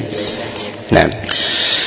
عن حميد الشامي عن سليمان المنبهي عن ثوبان مولى رسول الله صلى الله عليه وسلم قال كان رسول الله صلى الله عليه وسلم إذا سافر كان آخر عهده بإنسان من أهله فاطمة, وأول, وأول ما أو من يدخل عليها إذا قدم فاطمة فقدم, فقدم من غزاة له وقد علق علقت مسحا أو سترا علقت مسحا أو سترا على بابها وحلت الحسن والحسين قلبين من فضة فقدم فلم يدخل فظنت أنه إنما منعه أن يدخل ما رأى فهتكت الستر وفكت القلبين عن الصبيين وقطعته منهما فانطلقا إلى رسول الله صلى الله عليه وسلم وهما يبكيان فأخذه منهما وقال يا ثوبان اذهب بهذا إلى آل فلان, قال أهل, قال أهل بيت بالمدينة إن هؤلاء أهل بيتي أكره ويأكل طيبات في حياتهم الدنيا, يا ثوبان اشتري لفاطمة قلادة من عصب أو سوارين من عاج. بسم الله الرحمن الرحيم. أول كتاب الخاتم. باب ما جاء في اتخاذ الخاتم. حدثنا عبد الرحيم بن مطرف الرؤاسي قال حدثنا عيسى عن سعيد عن قتادة عن أنس قال أراد رسول الله صلى الله عليه وسلم أن يكتب إلى بعض الأعاجم فقيل إنهم لا يقرؤون كتابا إلا بخاتم فاتخذ خاتما من فضة ونقش فيه محمد رسول الله.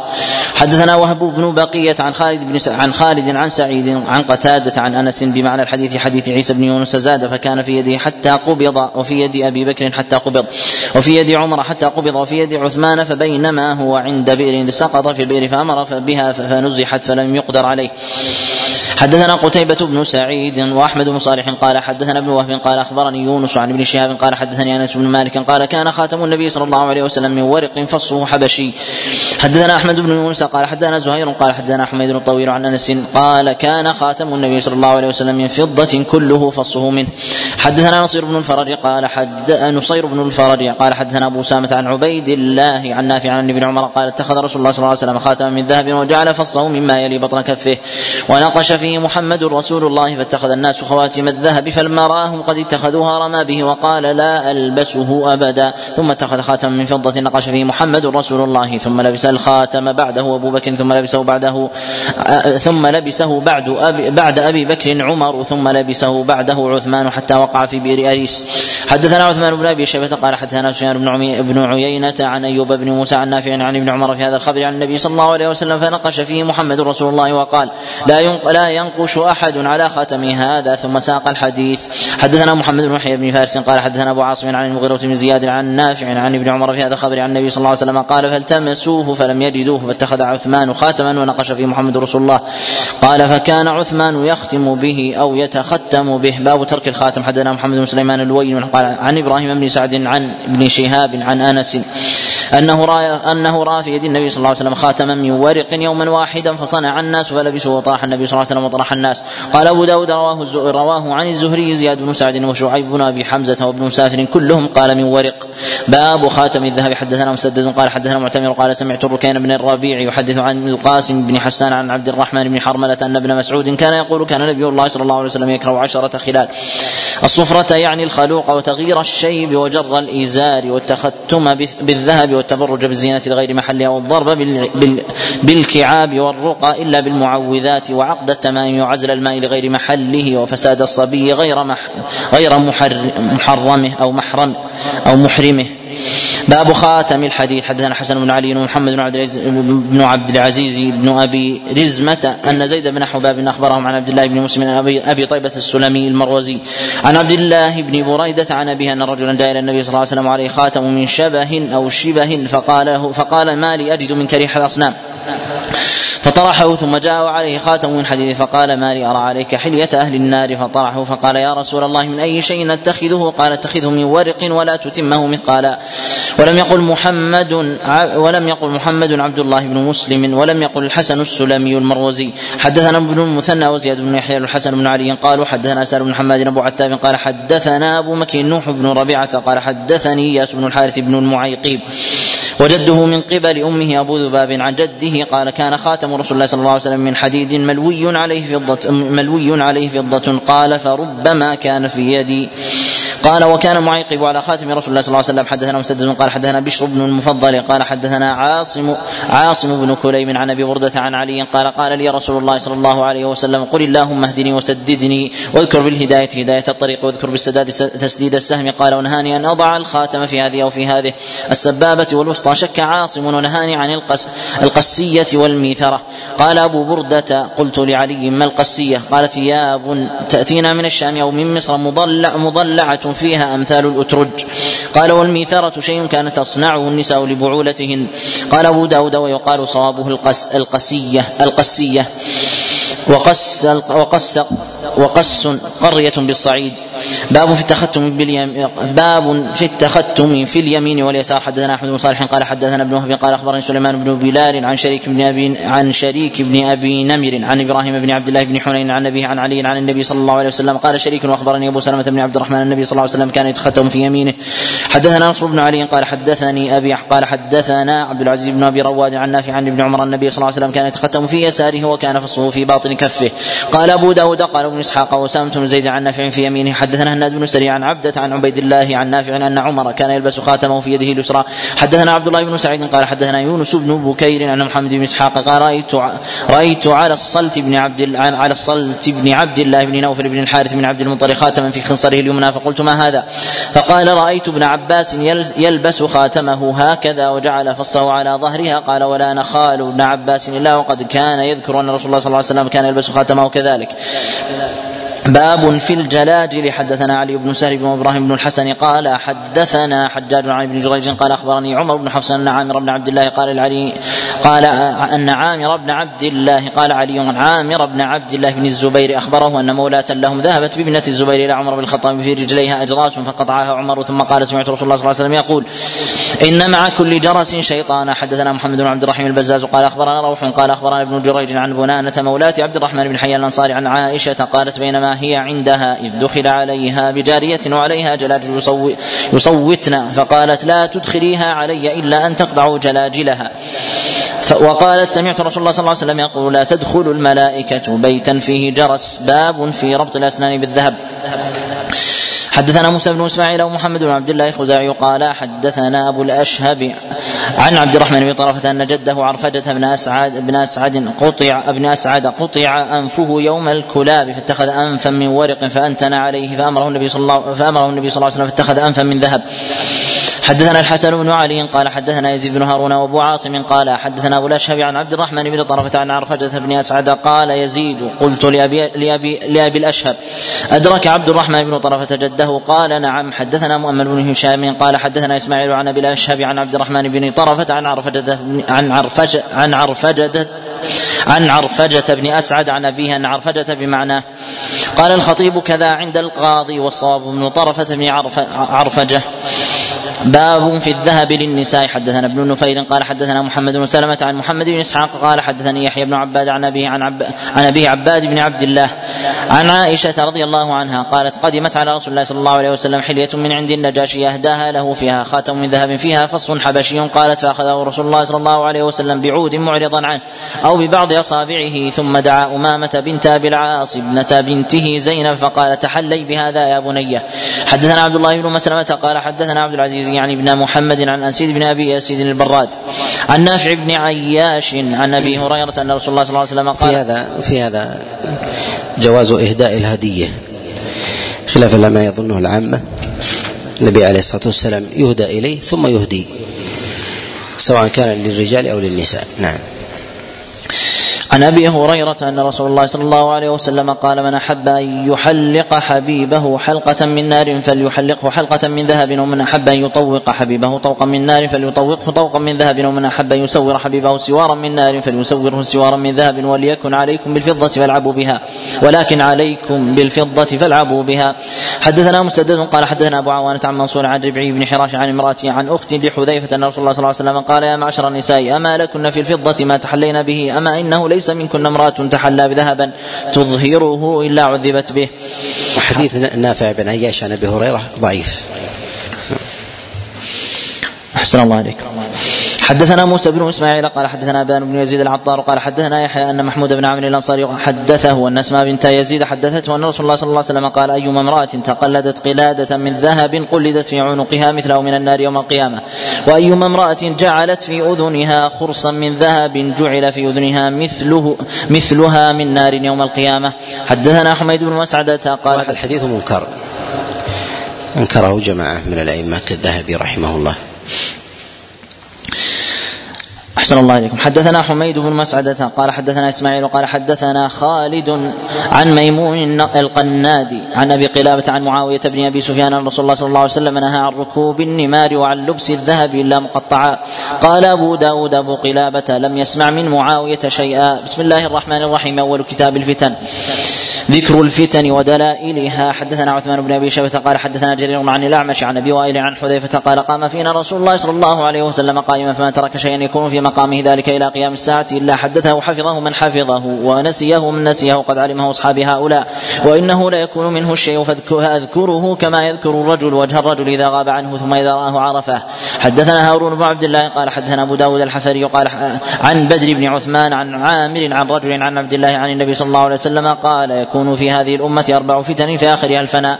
حدثنا يحيى بن عثمان بن سعيد الحمصي قال حدثنا أبو المغيرة قال حدثنا عبد الله بن سالم قال حدثني العلاء بن عتبة بن عتبة عن عمير بن هاني العنسي قال: سمعت عبد الله بن عمر يقول: كنا قعودا عند رسول الله صلى الله عليه وسلم فذكر الفتن فأكثر في ذكرها حتى ذكر فتنة الأحلاس، فقال قائل: يا رسول الله، وما فتنة الأحلاس؟ قال: هي هرب وحرب، ثم فتنة السراء دخنها من تحت قدمي, قدمي رجل من أهل بيتي يزعم أنه مني وليس مني، إنما أوليائي الله إنما أوليائي المتقون، ثم يصطلح الناس على رجل كورك على ضلع. ثم فتنة الدهيمة لا تدع, لا تدع أحدا من هذه الأمة إلا لطمة لطمة فإذا, فإذا قيل انقضت تمادت، يصبح الرجل فيها مؤمنا ويمسي كافرا حتى يصير, حتى يصير الناس إلى فسطاطين، فسطاط, فسطاط إيمان لا نفاق فيه وفسطاط نفاق لا إيمان فيه، فإذا كان ذاكم فانتظروا الدجال من يومه أو من غده.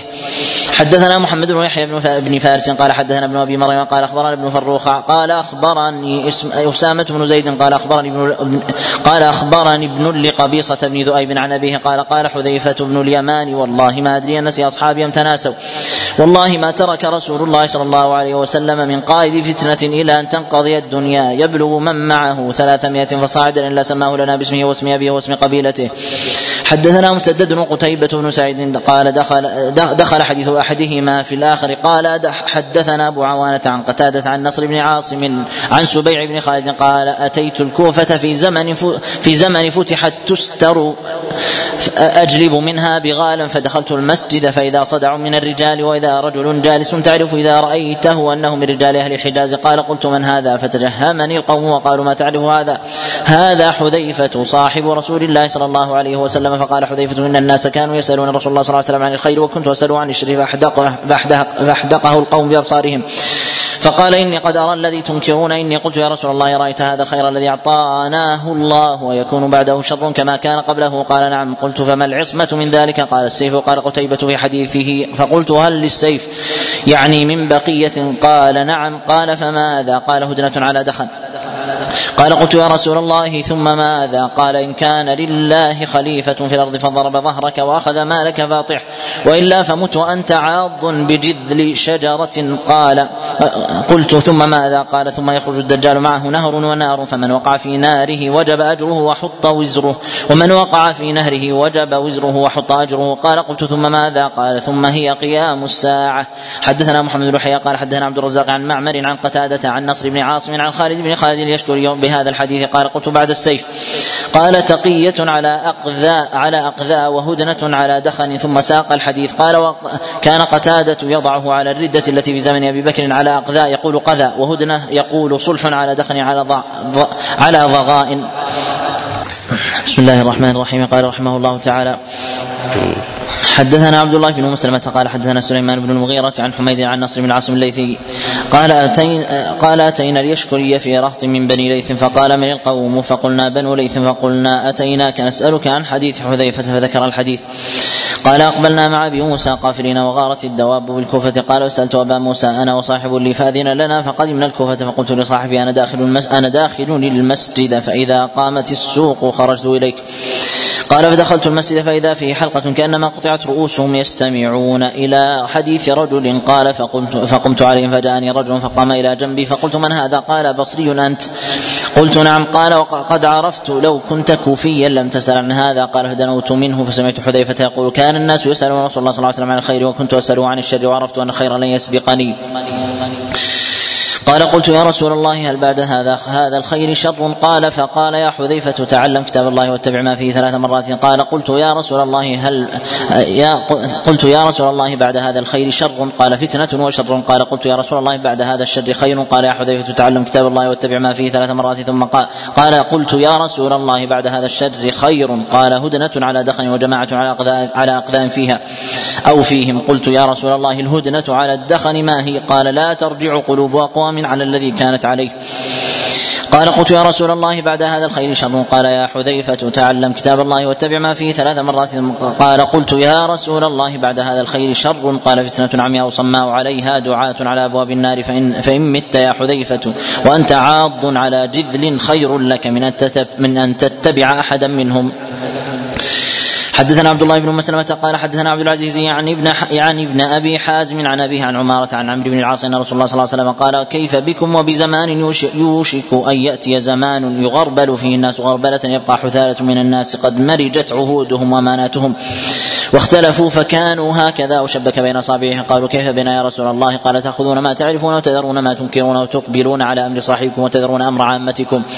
قال أبو داود هكذا روي عن عبد الله بن عمرو عن النبي صلى الله عليه وسلم من غير وجه. حدثنا هارون بن عبد الله قال حدثنا الفضل بن دكين قال حدثنا يونس يعني بن يعني ابن أبي إسحاق عن هلال بن خباب بن أبي العلاء حدث قال حدثني عكرمة قال حدثني عبد الله بن عمرو بن العاص قال بينما نحن حول رسول الله صلى الله عليه وسلم إذ ذكر الفتنة وذكرت عنده قال ورأيتم ورأيتم الناس قد مرجت عهودهم وخفت أماناتهم كانوا وكانوا هكذا، وشبك بين أصابعه. قال فقمت إليه فقلت كيف أفعل عند ذلك؟ جعل جعلني الله فداك. قال الزم بيتك واملك عليك لسانك وخذ بما تعرف ودع ما تنكر عليك بأمر خاصة نفسك ودع أمر العامة. حدثنا مسدد قال حدثنا عبد الوارث قال حدثنا أبو التياح عن صخر بن عن صخر بن بدر العجلي عن سبيع بن خالد بهذا الحديث عن حذيفة عن النبي صلى الله عليه وسلم قال فإن لم تجد يومئذ خليفة فاهرب حتى تموت وأنت عاض. وقال في آخره قال قلت فما يكون بعد ذلك؟ قال لو أن رجلا لو أن رجلا نتج فرسا لم تنتج حتى تقوم الساعة. حدثنا مسدد قال حدثنا عيسى بن يونس قال حدثنا أعمش عن زيد بن وهب عن عبد الرحمن بن عبد رب الكعبة عن عبد الله بن عمرو أن النبي صلى الله عليه وسلم قال من بايع إماما فأعطاه صفقة يده وثمرة قلبه فليطعه ما استطاع، فإن جاء آخر ينازعه فاضربوه فاضربوا رقبة الآخر. قلت أنت سمعت هذا من رسول الله صلى الله عليه وسلم؟ قال سمعت سمعته أذناي ووعاه قلبي. قلت هذا ابن عمك معاوية يأمرنا أن نفعل ونفعل. قال أطعه في طاعة الله وأعصيه في معصية الله. قال أبو داود هذا الحديث مثل الحديث الذي قبل هذين الحديثين.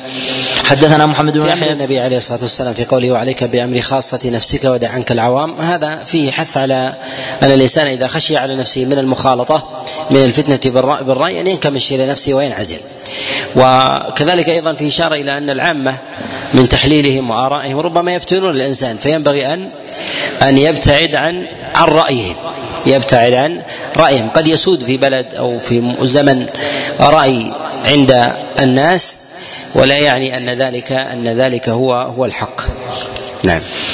حدثنا محمد بن يحيى بن فارس قال حدثنا عبيد الله بن موسى عن شيبان عن الأعمش عن أبي صالح عن أبي هريرة عن النبي صلى الله عليه وسلم قال ويل للعرب من شر قد اقترب أفلح من كف يده.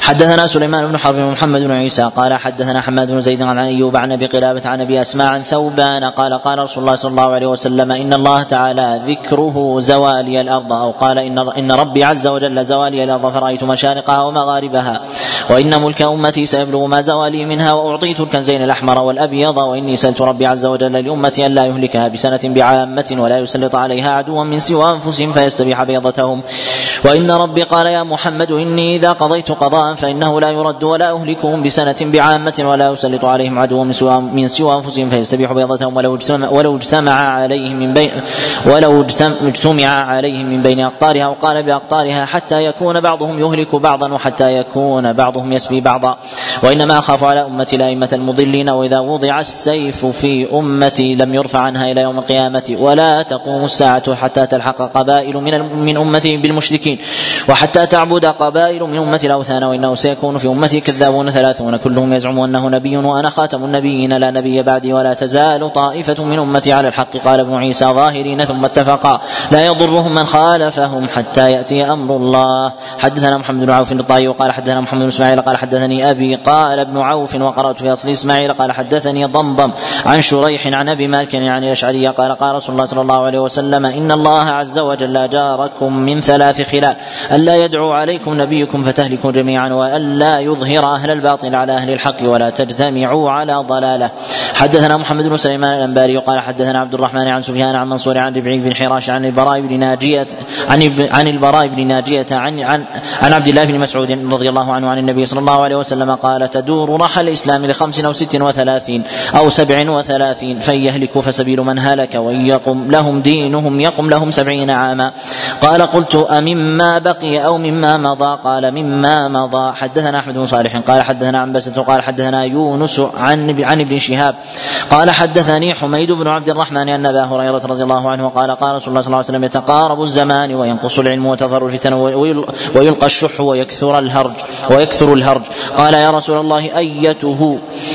قال القتل القتل. حدث حد حدثت عن ابن وهب قال حدثني جرير بن حازم عن عبيد الله بن عن عبيد الله بن عمر عن نافع عن, عن ابن عمر قال قال رسول الله صلى الله عليه وسلم يوشك المسلمون يحاصر, يحاصر إلى المدينة حتى يكون أبعد مسالحهم سلاح. حدثنا أحمد بن صالح عن عنبسة عن يونس عن الزهري قال سلاح قريب من خيبر سلاح سلاح قريب من خيبر حتى يكون أبعد مسالحهم سلاح. حدثنا أحمد بن صالح قال عن عنبسة عن يونس عن الزهري قال سلاح قريب من خيبر.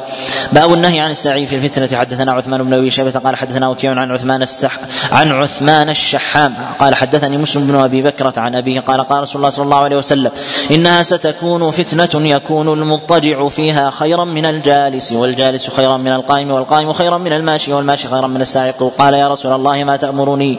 قال من كانت له إبل فليلحق بإبله ومن كانت له غنم فليلحق بغنمه ومن كانت له أرض فليلحق بأرضه. قال فمن لم يكن له شيء من ذلك قال فليعمد إلى سيفه وليضرب بحده على حره ثم لينجو ما استطاع النجاة. حدثنا يزيد بن خالد الرملي قال حدثنا مفضل عن عياش بن عباس عن بكير عن بسر بن سعيد عن حسين بن عبد الرحمن الاشجعي أنه سمع سعد بن أبي وقاص عن النبي صلى الله عليه وسلم في هذا الحديث فقلت يا رسول الله أرأيت إن دخل علي بيتي وبسط إلي يده ليقتلني؟ قال كن كابني آدم وتلا يزيد لئن بسطت إلي يدك الآية. حدثنا عمرو بن عثمان قال حدثنا أبي قال حدثنا شهاب بن خراش عن القاسم بن غزوان عن إسحاق بن راشد الجزري عن سالم قال حد قال حدثني عمرو بن وابصة الأسدي عن أبيه وابصة عن, عن ابن مسعود قال سمعت رسول الله صلى الله عليه وسلم يقول فذكر بعض حديث أبي بكرة قال قتلاها كلهم في النار. قال فيه قلت متى ذاك يا ابن مسعود؟ قال تلك أيام الهرج حيث لا يأمن الرجل جليسه. قلت فما تأمرني إن أدركني ذلك الزمان؟ قال تكف لسانك ويدك وتكون حلسا من أحلاس بيتك. فلما قتل عثمان طار قلبي مطاره فركبت حتى أتيت دمشق فلقيت خريم بن, ف... بن... بن... فلقيت خريم بن فاتك الأسدي فحدثته فحلف بالله الذي لا إله إلا هو لسمعه من رسول الله صلى الله عليه وسلم كما حدثني ابن مسعود. حدثنا مسدد قال حدثنا عبد الوارث بن سعيد عن محمد بن جحادة عن عبد الرحمن بن ثروان عن هزيل عن أبي موسى الأشعري قال قال رسول الله صلى الله عليه وسلم إن بين يدي الساعة فتنة كقطع الليل المظلم يصبح الرجل فيها مؤمنا ويمسي كافرا ويمسي مؤمنا ويصبح كافرا القاعد فيها خير من القائم والماشي فيها خير من الساعي. فكسروا قسيكم وقطعوا أوتاركم واضربوا سيوفكم بالحجارة فإن دخل يعني على أحد منكم فليكن كخير ابني آدم. حدثنا أبو الوليد الطيالسي قال حدثنا أبو عوانة عن رقبة, عن رقبة بن مسقلة عن عون بن أبي جحيفة عن عبد الرحمن قال كنت آخذا بيد ابن عمر في طريق من طرق المدينة إذ أتى على رأس, منص على رأس منصوب فقال شقي قاتل هذا فلما مضى قال وما أرى هذا إلا وقد شقي. سمعت رسول الله صلى الله عليه وسلم يقول من مشى إلى رجل من أمتي ليقتله فليقل هكذا فالقاتل في النار والمقتول في الجنة. قال أبو داود الثوري رواه عن عون قال عن عبد الرحمن بن سميرة وسميرة ورواه ليث بن أبي سليم عن عون عن عبد الرحمن بن سميرة. قال أبو داود قال لي الحسن بن علي حدثنا أبو الوليد يعني بهذا الحديث عن أبي عوانة فقال هو في كتاب عن ابن سبرة وقالوا سمرة وقالوا سميرة كلها هذا كلام أبي الوليد اختلفوا فيه. حدثنا مسدد قال حدثنا أحمد بن زيد عن أبي عمران الجوني عن, عن المشعث بن, طر بن طريف عن عبد الله بن الصامت عن المشعث عليك. عن المشعث بن طريف عن عبد الله بن الصامت عن أبي ذر قال قال لي رسول الله صلى الله عليه وسلم يا أبا ذر قلت لبيك يا رسول الله وسعديك. وذكر الحديث قال فيه كيف أنت إذا أصاب الناس موت يكون البيت فيه بالوصيف يعني القبر؟ قلت الله ورسوله أعلم أو قال ما خار, ما خار الله لي ورسوله. قال عليك بالصبر وقال تصبر.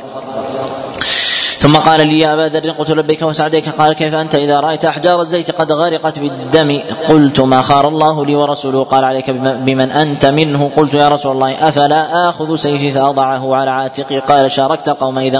قلت فما تأمرني؟ قال تلزم بيتك. قلت فإن دخل علي بيتي؟ قال فإن خشيت أن يبهرك شعاع السيف فألقي ثوبك على وجهك يبوء بإثمك وإثمه. قال أبو داود لم يذكر المشعث في هذا الحديث غير حماد بن زيد.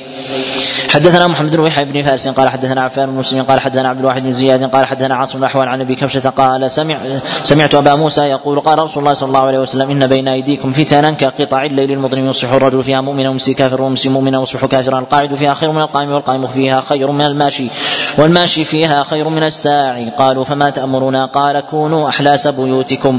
حدثنا إبراهيم بن الحسن المصري قال حدثنا حجاج يعني ابن محمد في قول النبي عليه الصلاة والسلام يصبح الرجل فيها مؤمنا ويمسي فيها كافرا إشارة إلى كثرة الفتن التي تعرض يعني على العقول والقلوب فيرتد الإنسان بشبهة ويكفر بها. هذا إذا كان من الكفر للإيمان فكيف بين الفسق الفسق والبدعة؟ فإذا كان في نصف اليوم يكفر فكيف بالفسق والبدعة؟ سيكون البدعة والفسق يكون بالدقائق أو بالثواني يتقلب من هذا إلى هذا لكثرة لكثرة الشبهات التي تعرض ويبدو الله أعلم من هذا إشارة إلى إلى شبهات الإعلام. نعم أحسن الله عليكم. قال أخبرنا الليث بن سعد قال أخبرنا معاوية بن صالح أن عبد الرحمن بن جبير حدثه عن أبيه عن المقداد بن أسود قال أيم الله لقد سمعت رسول الله صلى الله عليه وسلم يقول إن السعيد لمن جنب الفتن إن السعيد لمن جنب الفتن إن السعيد لمن جنب الفتن ولمن ابتلي فصبر فواها. باب في كف اللسان. حدثنا عبد الملك بن شعيب بن الليث قال حدثنا ابن وهب قال حدثني الليث عن يحيى بن سعيد قال قال خالد بن أبي عمران عن عبد الرحمن البيلماني عن عبد الرحمن بن هرمز عن أبي هريرة أن رسول الله صلى الله عليه وسلم قال ستكون فتنة صماء بكماء عمياء من أشرف لها استشرفت له وإشراف اللسان فيها كوقوع السيف. حدثنا محمد بن عبيد قال حدثنا أحمد بن زيد قال حدثنا ليث, ليث عن طاووس عن رجل يقال له زياد عن عبد الله بن عمرو قال قال رسول الله صلى الله عليه وسلم إنها ستكون فتنة تستنظف العرب قتلاها في النار واللسان فيها أشد من وقع السيف. قال أبو داود رواه, رواه الثوري عن ليث عن طاووس عن الأعجم قال إنما هو زياد, زياد الأعجمي حدثنا زياد وزياد الأعجمي مجهول ليس له إلا هذا الحديث. صلى الله عليكم. حدثنا محمد بن عيسى بن الطباع قال حدثنا عبد الله بن عبد القدوس قال زياد زياد السيمين كوش. باب ما يرخص فيه من البداوة في الفتنة. حدثنا عبد الله بن مسلمة عن مالك عن عبد الرحمن بن عبد الله بن أبي صعصعة عن أبيه عن أبي سعيد الخدري رضي الله عنه قال قال رسول الله صلى الله عليه وسلم يوشك أن يكون خير مال المسلم غنما يتبع بها شعث الجبال ومواقع القطر يفر بدينه من الفتن. باب في بضع دقائق للوضوء والسنة ونكمل بعد الصلاة بإذن الله. صلى الله وسلم وبارك على نبينا محمد.